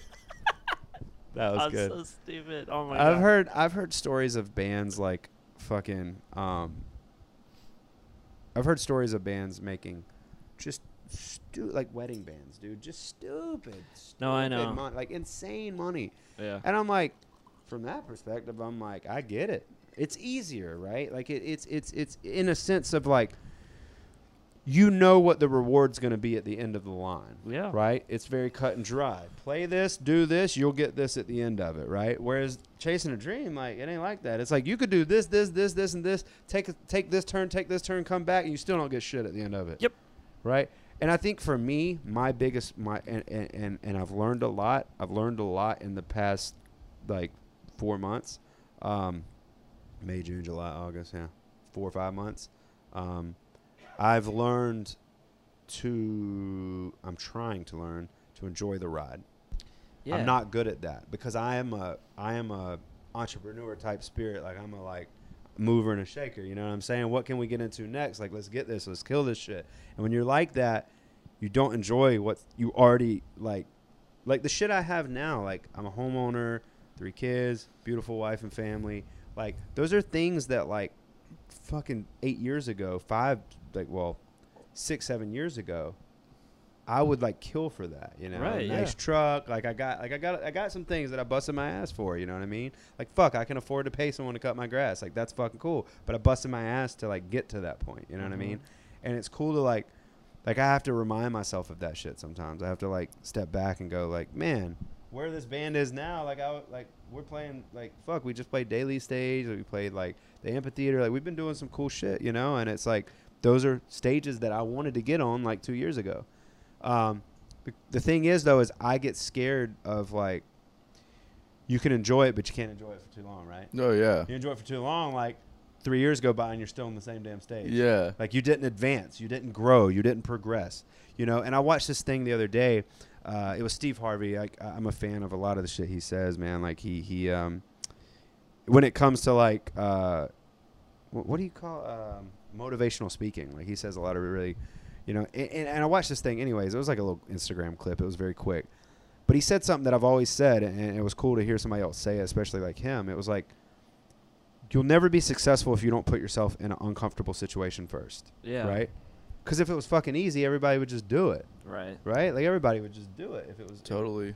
And and and I have to remind myself when I get in those moments where it's very hard. And I'm not gonna lie, I've been kind of kind of a mental rut here recently. Um, and I won't get too deep into it, but it's just it's just a lot. It's a lot to juggle, right? And um, you get in those moments where you're like, this is it. This is the fucking test. Like people talk about like like it testing you. This is it. This is the fucking test. And I have to look in the mirror and go like, do I want to fail or do I want to fucking pass? You know what I mean? Yeah, man. And and so for me, I just have to keep reminding myself like just fucking go. Like even if you're like inching forward, you're still going forward, right? Yeah. And because dude, I, I I I struggle, and I'll openly admit it. I struggle with these streaks of uh, I don't know if laziness is the word, but I get it's like there's so many things to do that I overthink how many things to do. Like if there's ten things to do, I'm like fuck. There's ten things to do. I overthink it so hard I don't do any of Yeah, it. you shut down. Yeah, You totally. just, you just you just shut down, and I'm sure you've been there. Oh yeah, hundred percent. It's a lot. Like like you guys, pl- I see you guys. You guys play a lot. Like and and and and releasing the album and stuff. I follow you guys stuff. Like I know the behind the scene. That shit looks cool on social media to fans, but just anyone watching, if you're if you're just a, an avid watcher or lover of music, but you don't play music or you're not in a band, just know all the shit you see. There's a thousand moves behind the oh, scenes Oh man, to make so those fucking to make bro. those even this right now. Like as soon as we're done playing, So, like y'all have to upload it to Spotify or or whatever y'all use. All the platforms, yeah. All the platforms. Type the fucking description. Yep. Maybe run some ads. I don't know what what y'all's. I don't know. I don't know the process. You know, I'm not the chef, but I'm just saying. There's a fucking kitchen involved. I'll tell you Yeah, that. yeah, I've, got, I've gotten pretty good at it though, and I've got like a uh, A sched- system? a system, a schedule, just everything to the point where I don't have to even think about it half the time anymore. But we have we we've had, we've had to learn how to use the platforms. Like, yeah. we've had to like learn how to like I've had to learn Photoshop to be able to do like thumbnails and create flyers. I've had to and, learn like, how to use OBS and, Yeah. and, uh, Premiere Pro. and all the research we've done on like you know using the right hashtags on social media and like how other Dude, like a watching other thing, right? podcasts and seeing how they're doing things and like just just all the stuff, man. You know what I mean? Like and video editing, the stuff that you're doing. It's like you know, then sifting through all like you know now it's gonna be a three hour episode, sifting through shit like that and I like even got and, scheduled and- for that too. and I, I even like because I go back and just listen to the whole damn thing. yeah, it's like it's just it, it, it is. There's a lot of work that goes into everything. You know what I mean? It's- Mikey's was three hours, so I don't feel bad. no, Yeah, don't feel bad at all. That's it's been kind of what it's been the past uh, uh, couple of weeks. Actually, they've gone on to three hours. But yeah. As long as y'all are listening, well, uh, just give us a note if you want us to wrap it up. yeah. Yeah. No, I mean, it, Bring but- out the the Dave Chappelle. Hey, tell that Dustin it Monk up. guy to shut the fuck up. No. No, Yeah, yeah, it's all everything you've said, I wanted to know. Like, I, I'm like just intently listening about that whole experience, about the voice and everything. That's incredible. Yeah. That shit's wild. I love that story. It That's still amazing. blows my mind that that like that really fucking happened. It happened. blows my mind. I'm sitting next to you. I've never met anybody who's done that before. Yeah. It Like, was, at uh, all. It is. What did Adam Levine smell like? Um, Raspberry. I know it. I can just tell. That's when the maroon it comes was from. weird when I was on top. No, I'm just kidding. Whoa! this is a real tell-all, dude. nah, man. Um, he uh, he's a good looking guy, man. Um, good genes, man. Good genetics. Keep it up. yeah. But nah, uh, it's crazy. When I got when I got back, because like I said, I was doing barbering. When I got back, the first barbershop that I worked at, um, I'll never forget, man. Like, so when, when you come back, like, or when you're on the shows, uh, you have, I guess you would publicists, like you you have publicists. Um, that reach out to like Channel Four News and like all these news, right? So I was on like Jacksonville News and like doing doing different news station stuff, and you have like this wave, right? And again, I I did not ride it. Like I rode it, I rode it all the way into shore and just fucking sat there for like two three years. Yeah. But like, um, I went to the barber shop, dude, and I did not want to do this, but they wanted to do a, a story. I had not started at the shop yet. I didn't start till like the next week, right? Like I already had my chair, like it was reserved for me, but I had not started. I don't know any of these guys. The first shop I worked at, um, you're walking into the lion's den. It was, uh, we'll just, we'll just, we'll just leave it at that. It was an interesting place. Um, so we go in there. All these guys are looking at me like, who the, and and it, it was weird because they made me look like I was trying to be Mr. Hollywood, and I wasn't. Like I'm like, yo, that they wanted to do this, like they wanted me to come in here, and like I'm playing music, like they got cameras. We're in the barbershop. I'm like, oh, my god. bro. There was ten of us, and this was uh, you know what? Screw it. I don't even care. It was a hood shop, bro. Like it is what. it- Yeah, I was all my friends that. watching this. If y'all went to the bar, y'all know it. Y'all know I ain't lying. I ain't even going. whatever. I won't put the name out there. There's gonna be some people maybe mad at me, but um, whatever. I don't care. But uh, so you can imagine when I walked in there. Yeah. You know, it was like rap music going, and it's like everybody staring at me. I'm like, oh god. But it was cool. I earned my stripes there, man. I earned my stripes in that shop, and every, I got cool with everybody. But definitely, that was a weird first impression because it was like, like, dude, I've cut people for three years that just found out I did the voice thing, Oh wow. like a good bit actually, and they're like, "Why didn't you say nothing about it?" I'm like, "I'm not you an ass." like, I don't know. Hey, by the way, were you ever on The Voice? Yeah, right. Yeah. which, like- which, and I know that that's a funny response when I say it, but they're like, "Why did you never say anything about it?" I'm like, "I don't know, because I don't have shit with me cut, to do with me cutting your hair, you know." Yeah. Now I've learned to, I'm learning to embrace it, and because I was really weird about it, I wouldn't talk about it. People are like, "Why? Like, are you not proud of it?" I'm like, "Nah, like I'm proud of the accomplishment. Like I worked my ass off to, like I practiced the shit of that song. I could have sang that song frontwards and backwards, but like." I knew every note and everything. So I worked hard for that. But the thing is, is it was uh I just felt douchey, like you know what I mean? Like I didn't want people to think like I was trying to like, yeah, I've been on the voice, I'm fucking cool. Like, nah, man, like I just like I just did it and I made it and shit, maybe if you can sing and you do it, maybe you'll make it too. I don't fucking know. I just I just did it. You know what I'm saying? It worked out for me. I don't know. Um but but I, so I didn't really talk about it that much, and I've learned like, like with putting it in the bio on like our website and shit. Like I sent you our bio and stuff. And I was like, yeah, man. Our website's still under construction, by the way. But uh, I've learned like, okay, this is something I did, and this is big for a portfolio, and so I've had to learn to embrace it, and Yeah. and I've learned how to do that and not feel weird about it, you know. Because for a while, like I just wouldn't talk about it that much. I don't know. It was weird. Yeah. I mean. But it- I wasn't. It wasn't again because I was bitter. It wasn't because of that. It just was because just- like it happened to me. I'm cool. Like it, it's cool. No, I'm cool. It's cool. And and we keep it moving. You know what I mean? Yeah. No, I mean it, it is weird to like to to to kind of boast about the things that you've done as an artist Yeah. or whatever, and I get that. Uh, unfortunately, especially nowadays, as a musician or as an artist coming up, you kind of have to not view yourself as as yourself and remove you, yourself from who who your You're the brand. Yeah, you're the brand, and you gotta talk about it. You know what I mean? That's just what it is. Uh, everybody that I know knows what I'm doing. Unfor- uh, for better or for worse, I trust me, it's not my natural instinct to talk about this shit. Yeah. It's like I want to tell everybody in the world, like, hey, so I just released a record with my band and this and that. Like, I don't want like like my natural instinct is to not be that way, right? Yeah, yeah, yeah. You just talk and matter. chill. If it comes up, it comes up. If it don't, it don't. That's but but unfortunately in this industry we have to take ourselves out of that Yeah. shit and, and stop being so like humble about things. Like we have to we have to brag on what we're doing. Otherwise, Yeah. if you don't believe your own hype, no one else is. Dude, I'm still getting better at like, like, I've gotten to the point where I talk a lot more about it, but I, but it's it's it's it was not something I talk a lot about. Um, I, I've just now gotten to the point where, like, like now, like every time I have a new client in the chair, because I have a TV with uh, YouTube right there while I'm cutting their hair, I'm like.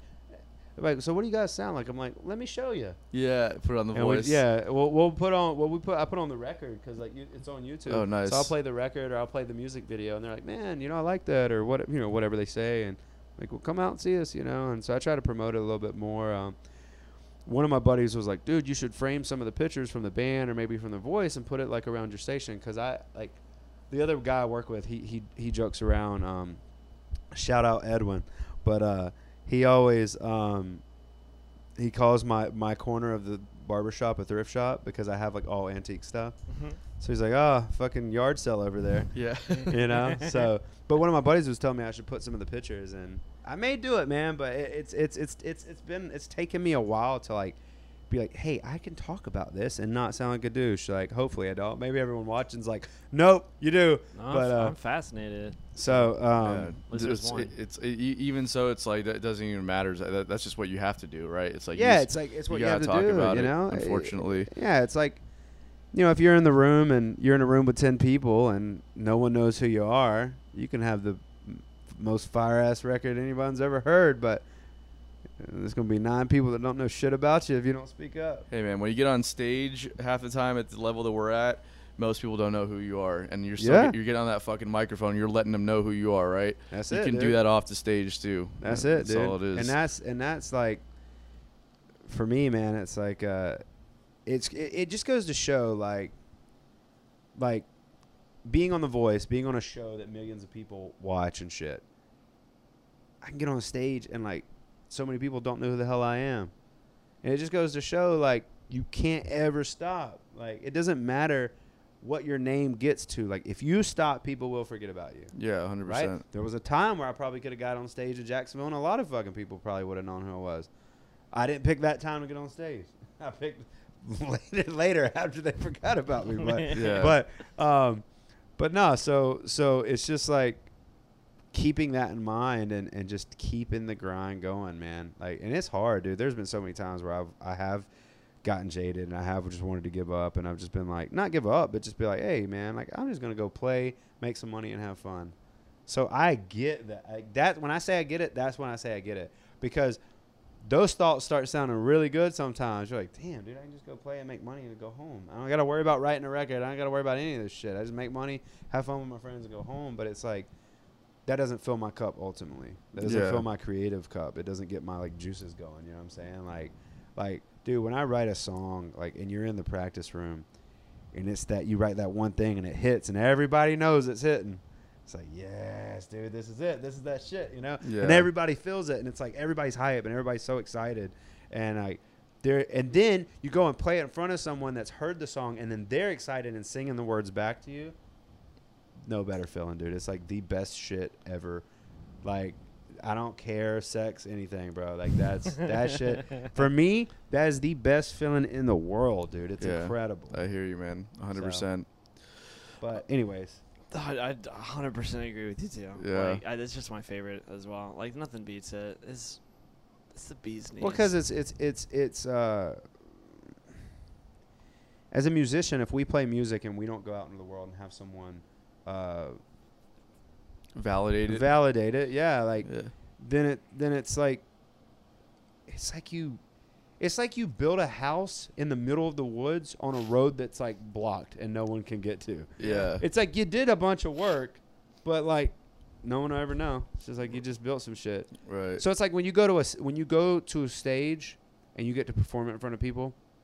It's like they moved the roadblocks out of the road. People can finally get to the house now. Yeah. People can see what you did. Yeah. And then when they start walking in that bitch, you're like, yes, they like the house. You know what I mean? Yeah. and then hopefully someone purchases the house and you get to live happily ever after. Hundred percent, man. That's a So, good but anyways, Well, on that note, let's do let's get to unpopular opinions. Oh my goodness, where are we at? I actually thought not on one today. far. You thought of one? I, ha- I think I have one. Well, All right. Well, hold on. Hold on. How do does it. it work? So we, we do we do three of them first each. We us, Okay. and then you, then you get your one. Then you get yours at, at the end. Okay. Okay. Yeah, okay. yeah. okay. Okay. All right.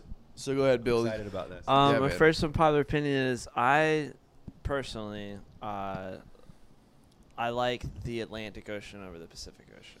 You're a fucking crazy person. Well, I just I feel like the Pacific Ocean is, uh, is always cold, Always. and as a cold-blooded animal, I just prefer the Atlantic Ocean. You're a warm-blooded animal. Oh, because you're a squid. Fucking killing it. dude. killing it, dude. you just thought of that one. yeah. Yeah. so doing a thrash country Uh, band, dude. Thrash country with BTS, Uh, you said indie rock too, so it was, put some Tame Impala in there too. Yeah, it's just gonna be, it's gonna be a Thrash country. Um, I all bet right, everybody so love my that. first unpopular opinion is this is no offense to you. Uh, I don't, I'm not a big pop punk guy. Yeah. I just I can't fucking stand it. That's Yeah. where I'm at with when it. I when I was growing up and everything like that, that's like all there was. But now I'm just like, yeah, there's like a resurgence of it coming back. You know what I mean? And I'm just like, I, I, think it's get just gotta stay it. in the early 2000s. That's that's more what I meant with it. I just, I, I think everything goes in cycles. I just never, never in a million years would have guessed that that was gonna be like popular again. Yeah. Because it died out so quick. Yeah, And quick. then I'm just like, uh, what? Funny what- thing is, it did. I don't like pop punk that much either. I had a feeling you were didn't- gonna I say that, which is why I put it on here. I didn't really. I like music, right?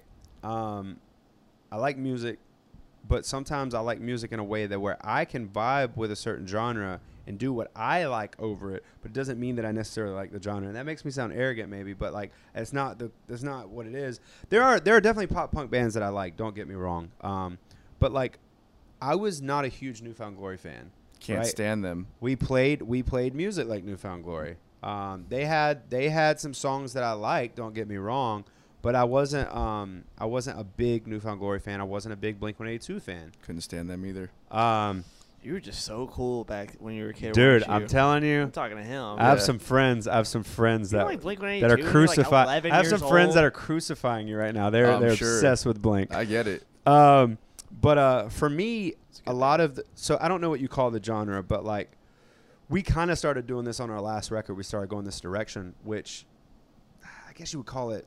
I don't even like calling it pop punk. It's really just darker alternative. But it was it was blowing up in the pop punk scene. It was like darker, like very darker sounding music, and I like that shit. I like weird dark Like stuff, the, like like the used or like uh, um, kind of. The used was more like like I guess like Emo. screamo or emo Yeah. or whatever. They were fucking tight. I like that shit. yeah, I liked it when I me. was Do you mean middle like. Evanescence? No, um, Like that kind of vein? no. where There was some bands like, like I don't know if you've ever Park, heard of them. There, there was bands like no, because that was more that wasn't really in the pop punk like Warped Tour world. No, it wasn't, but- but like like there's. I don't know if you've ever heard of these any any of these bands, but there was bands like uh, um, Citizen, uh, Story So Far. Um, anyways, there's some bands that were like big in that those genres, and um, they were just coming out with this like darker material. Balance and Composure was a really really tight band. Um, maybe they're still around. I don't even know. But I, those were bands that I used to jam. Uh, Brand New was really fucking tight. yeah, brand new. I know them. Of course. Yeah. So like Dashboard.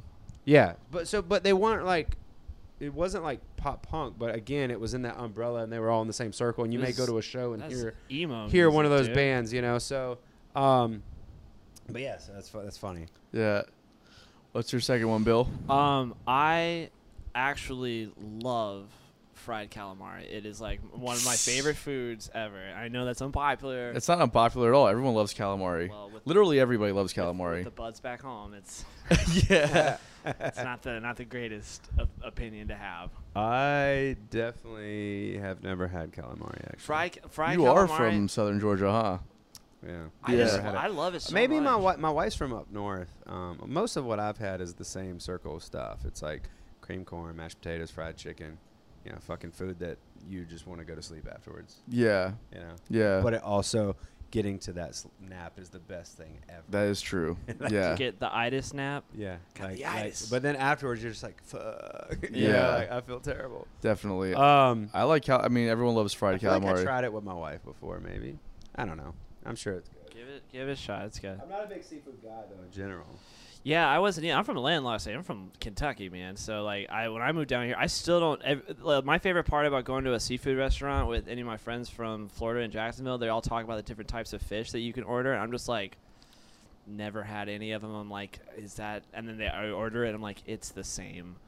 Yeah, It's not the same. I know it's not the same, but uh, like to me, I don't have any frame of reference, so I'm like, oh, that tastes like fish. yeah. it tastes like fish. I mean it's all fishy, I guess, yeah. Yeah.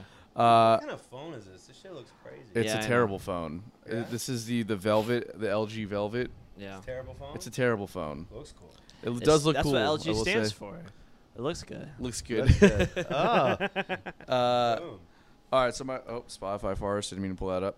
Uh, don't look at those numbers right now. Uh, so, anyways, Been um, there, done that. my my second unpopular opinion is that stability is overrated. Stability is Yeah. overrated. Mhm. Oh, you need a little. Uh, that's your favorite thing to say is you need a little seed. In you need a your little life. seed in your life. You yeah. need to, You need to be like like kind of just shaken for your next meal. yeah. That's what you need. I th- I just think that need it that hunger. just it just kind of goes back to what I was saying, what we've been saying the whole time about like chasing like a dream and having like a thing to go after, and sometimes that just means being, uh, you know, a little unstable, right? Yep. Uh, It's it's e- like like the like the easy choice is not that it's easy. It's still it's like a different kind of grind, but it's definitely the path that's more commonly chosen, which is like going to school and like getting the degree and getting the safe job with the benefits and raising the Oh, family and the whole thing. And that's cool. It's definitely hard work, and I don't think that I could do it. But I think that I, uh, could, I could fucking do it. Like uh, there's no way I could do that. but there, That was my only option. Yeah. There, but there's uh, a uh, you know, in a heartbeat. it's a different thing about I don't know, just like living in chaos while trying to pursue your thing. Oh, it's a lot of fun. I love it, and I understand why people leave it because uh, they don't like that. But Totally. there is something about I don't It know. keeps you hungry. Just Yeah. It I- keeps you hungry. You know. I, I love it. I love being on, on tours. My favorite. I love- thing. I love being on the road. I- It's and my I- favorite and thing to ever. Anybody else when you describe it, I want. I remember uh, I had a, I had a girlfriend that was just like so obsessed with me. She's like, I want to spend every moment with you. I was like, but you're always on tour. I'm like, oh, fucking. She's like, I want to go with you. I'm like, okay. Yeah, And no, then you don't. And then like looking for a hotel, I couldn't fucking find one, so we slept in the car. She never ever wanted to come with me again. I was like, yeah, that's exactly what it is. Yeah, it's, the grind. It's the grind. It's like what you have to do. That story about I thought something else crazy. No offense was gonna happen with that story with you and the uh, uh, birthday party and you sleeping on the table No, because I was just like, oh okay. no, it was. Uh, no, it was. Um, you may see it that way, but when you're the person in the in the sleeping bag waking Yeah, that's up, true. staring at this kid like, yeah, like, like with this like, hey, mom, look at this ki- guy. He probably lives here, yeah, right here on this picnic table. Yeah, and you're just like, yeah, this I, that's me, bud. Uh, take a good look. You know, this is what being a rock star is all about. Oh yeah. You know, Without a um, doubt.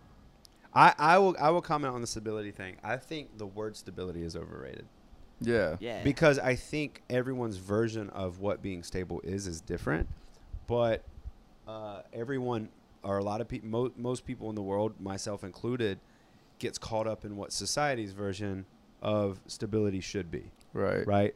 And it's like, oh, well, you have to have this. You have to have this. I've gotten caught up in it. Some of the shit I have right now, I'm like, why the fuck did I get this? You know, um, or whatever. But, uh, and I will say too, like you get like material is uh, at least on the materialistic side of things. Like a lot of times, that's what being stable is is referenced to. How much materialistic shit do you have? yeah, Kind of thing. Bro, anyone watching, it's the same stress, dude. It's Oh, this, uh, or anyone listening. It's the same. It's the same stress. Yeah, You totally. deal with the same stress because anything in life you get used to it. It doesn't matter.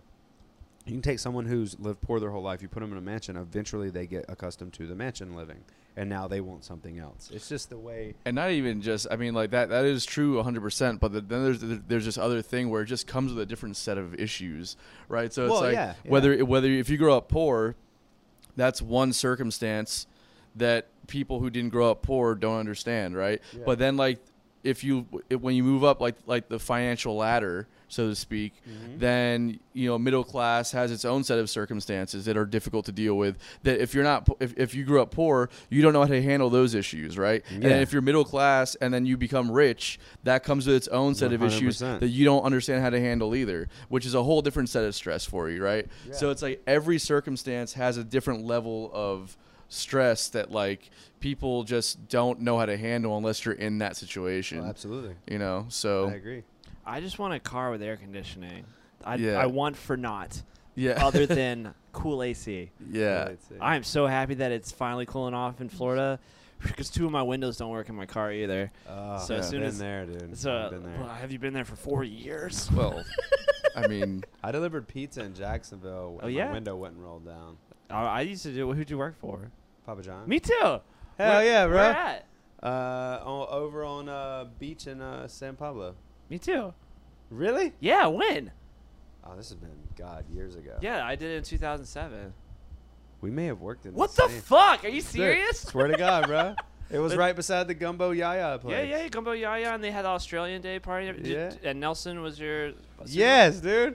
Oh my? God. This is What? weird. wow that's fucking wild We got to Yes. figure out because that's a, that's a real high turnaround place. But I used to work there. Uh, I worked there for like two years. Holy Delivered shit! pizza, yeah. Holy shit! Yeah, Nelson, dude. Wow, I wouldn't even remember that name. Had That's, you, you know, it. you're not the first person that I've met that I'm like, yeah, we used to work together. I had no idea that we did too. Another one of my That's friends that I met crazy, like bro. I could fold the shit out of pizza. Ten- box, bro. 10, 10 years 10 years later i met uh, this guy at green room brewing down at the beach where i go to a lot and uh, he was like yeah i used to work at papa john's like where and it's like we worked at the same fucking time but i guess i was just pretty fucking high the entire fucking time i worked there i never really made friends with anybody except for all the right. the russians the russians and the uh, yugoslavians and bosnians i was so tight with them i just fucking love hanging out with them yeah but anyways all right So what's this? What's the what? What another uh, unpopular opinion? My last Uh, my last unpopular opinion has nothing to do with Squid Game.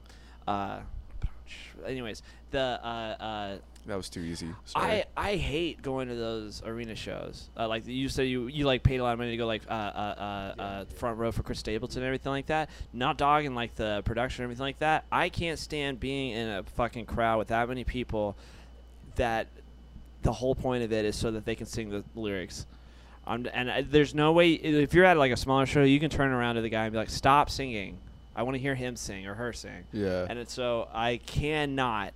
I like I, I love uh, Tame Impala a lot, and I wanted to go to see them at St. Augustine Amphitheater, and I had watched. I'm so glad I didn't go because I had watched uh, all these uh, uh, videos of his live performance and from the crowd's perspective, and everybody's just singing, and I'm just like, I don't, I would be so mad. yeah I, I'm not. I paid all this money, and then you say that I hate fun and that I'm not like a fun person. You definitely probably hate it more than I do. I mean, there's a the uh, there's there's a Because difference. I can deal with that. There's Billy a the di- squid is not down to clown, dude. Yeah. Oh, yeah, man. No, I'm, I'm not. The, there, there's a difference about it. Like, uh, there's some some No, I get what you're saying. but like that shit, like, ugh, fuck that. Whatever. It doesn't really bother me that much. Unpopular opinion. yeah. For- When everybody's singing It's- around you to the to the to the main person who's singing, I think it, it's it's a certain energy and a vibe that, that that people are kind of picking up on, and and that's part of the live experience is that it, it that it's not going it. to be the the- it's the- record, you know. for like I will say for me not to get all like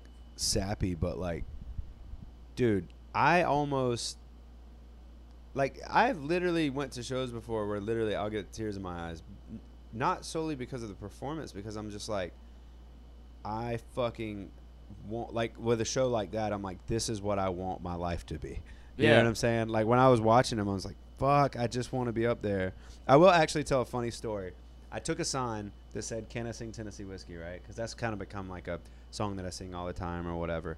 And I held up the sign, and he definitely seen it.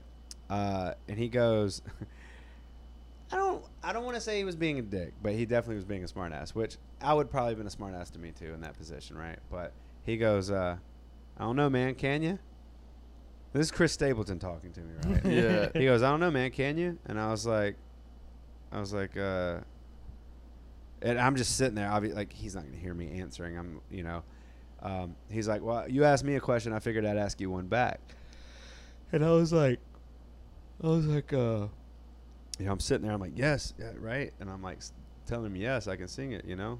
And I would have got up there and did my damn thing. I was ready, awesome. right? It was like twenty thousand people there. That would have been so dope. And um, like, turn around and there's like literally a sea behind me, and um, and he goes, uh, well, we got a guy up here asking if he can sing Tennessee whiskey. He said, well, short answer is, man, only you can answer that. I can't answer that for you.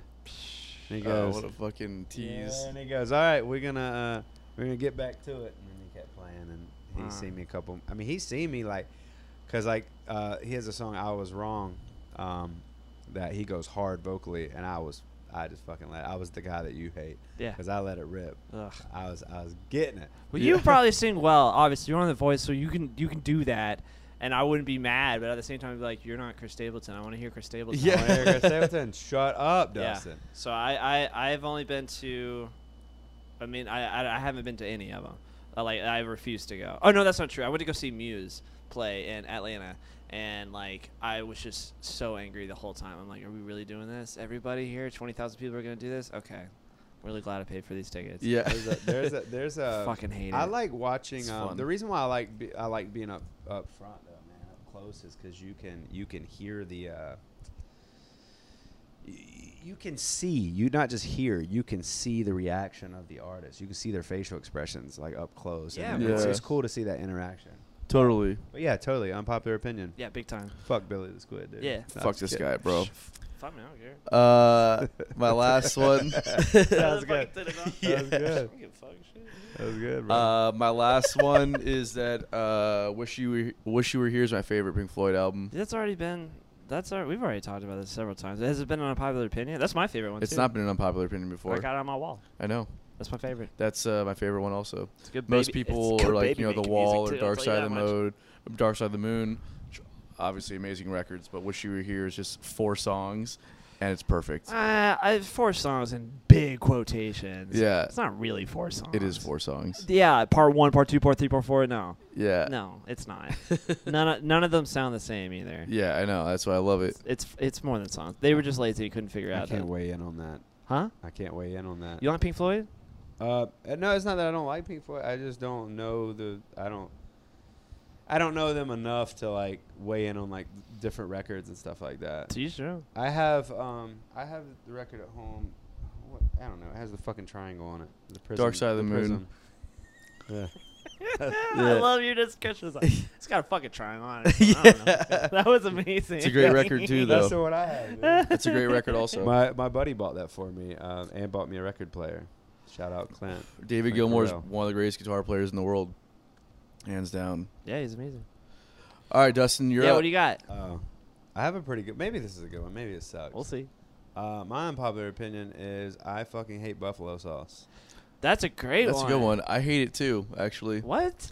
I don't like Really? it at all. I can't do spicy. It's not, dude. I don't like vinegar. That shit makes my nose burn. I don't like Mm. pickles. I feel like I sound so ratchet. Like I should make my nose burn. Yeah. dog. but like no, like, like, I just don't. I, one, I don't like hot sauce. Like I because it's the vinegar. I just don't like that taste. You don't I like feel pickles you. neither? No, I don't fuck. With I hate pickles. pickles more than Pickles anything. are the but worst. I love Yeah, hot fuck pickles. everything that has to do with buffalo. Yeah, hot sauce. I You hate Yeah, lost dude. me buffalo. there. I hate I buffalo can eat sauce. wings. I just don't like buffalo sauce. Oh, and it's eat 'em- weird because you just eat them raw. No, bro. There's other there's other fucking Nah, man. sauces for wings. there's fucking bro. other sauces, dog. Like what? Like you just skip. Uh, have you ever been to a wing place and they have like 50 sauces? You skipped 49 just because you only like one. I Yeah, thought they were all buffalo sauces. They're all buffalo no, like sauces. um, um, the fucking. I ate honey barbecue. I I, I like barbecue sauce. oh, I guess so. But What? But some places you go, and they have. I don't. I don't like mustard either. Right. Jeez, oh. So we'll, we'll, we'll teeter into a, a, a small little mini unpopular opinion, right? Okay. Mustard based barbecue or sweet? That's the question, actually. Not even an Yeah. unpopular opinion. What, that's the question for you two guys: mustard-based barbecue or sweet barbecue, sweet and tangy. Ooh, that's What- a hard one. So 'Cause See, I don't like mustard, so for me it's easy, sweet and tangy all damn day. I'm not a big barbecue guy, so you're asking the wrong Man, question. dude. Oh, I just went. Have you been in the Bearded Pig yet? They got some good fucking barbecue. I have been a beer, bearded pig. Yeah. ABBQ's better. I, I haven't been I'll there, say so I that. don't know. But I, I, my wife brought me home some of that. I think once. I haven't been. She's been. We were supposed to go there the other night. It didn't work out, so we went to Mojo's. But Mojo's. at Mojo's Jax is Beach, amazing, yeah, uh, so Blue's good. Kitchen. That's oh, real good. so good. Mojo's is amazing. I'm, I'm gonna say mustard. If you can make a good sweet and spicy sauce, like better than a mustard sauce, I'll I'll I'll be the judge of that. But I, I'm always going to mustard. uh, Yeah. Or Mojo's barbecue, bro. Mo- I said mustard barbecue. Mojo's speaking of, real quick, speaking of Mojo's barbecue, don't they do? They, they still do music there, right? They used don't to. know. Man, back Out of ba- Jax Beach. I don't know if they still They do it or used to There's still a stage. I was there the other oh night. yeah, there's still a stage. they I used to haven't have seen big it. band. The heavy pets would play there all the time, dude. Yeah. Uh, I don't know why what happened, but they I don't know if they have music. should there. fucking play a show together. I don't know if it's forbidden since Hustle's in both our band names, which was not intentional, by the way. We should maybe fight about it. We should fight Yeah. about that. you went fucking toe to toe with That's- Viacom, bud. So you better lawyer up. you went you went toe to toe with who? Viacom. Viacom, They have a show called Nickelodeon. uh, on Nickelodeon called Side Hustle. We got the Dude. trademark. I wanted to message you. That's what I forgot because it came up on. Uh, I don't even remember where the fuck I was, but uh, um, oh, I was at work, and YouTube now apparently feels the need to run ads every two seconds. I know it's so stupid. Like in the middle of guitar solos, dude. Today, I Joe. Bonamassa was on. and It's the middle of guitar solo. I'm like, you just fucked up. Yeah, it's so stupid. I hate it. When, I or it'll be it. like, bum, bum, bum, bum, bum, bum, bum, bum. Do you want to wash your clothes? I'm like, nah, yeah. bitch. I want to hear this guitar solo. Yeah. yeah. yeah, But yeah. Anyways, I seen the I seen the Nickelodeon preview, and I was like, what? yeah. So they're so so they're on all the platforms now, changing it to Side Hustle Nickelodeon versus just Side Hustle. And there was another band I in was hoping we uh, were gonna get a paycheck. in Canada that changed their name Found a loophole from, real from quick. Side Hustle. 'cause We own the trademark on it. So Yeah. uh, there's another band in, in Canada that changed their name to Pocket Candy. Uh, and then there's one more fucking band in San Diego that we're trying to take care of right now. So You mean like take care of? I mean, they're not changing their name, so we gotta do. We gotta do. I'm just joking. It's not a threat, guys. I'm just fucking around. Don't fuck with squids, dude. Yeah. They'll fucking get you. so yeah, we, we, we own the trademark on it. So like, it's our it's our it's our name basically. Oh, you yeah, that's awesome. Yeah. So fuck and now them. we're the dickheads sending everybody C and D's. I don't give a fuck, bro. Get get We off. have, our- uh, don't navigate my zone. That's right. Don't tread on me. Yeah. I don't know if we do. So if anybody steals it, uh, I'm just gonna tell you, I don't like you. If you if you don't know if you own it or not, then you probably don't own it because there's a process. we have LLC and stuff. But, yeah, that's doesn't matter.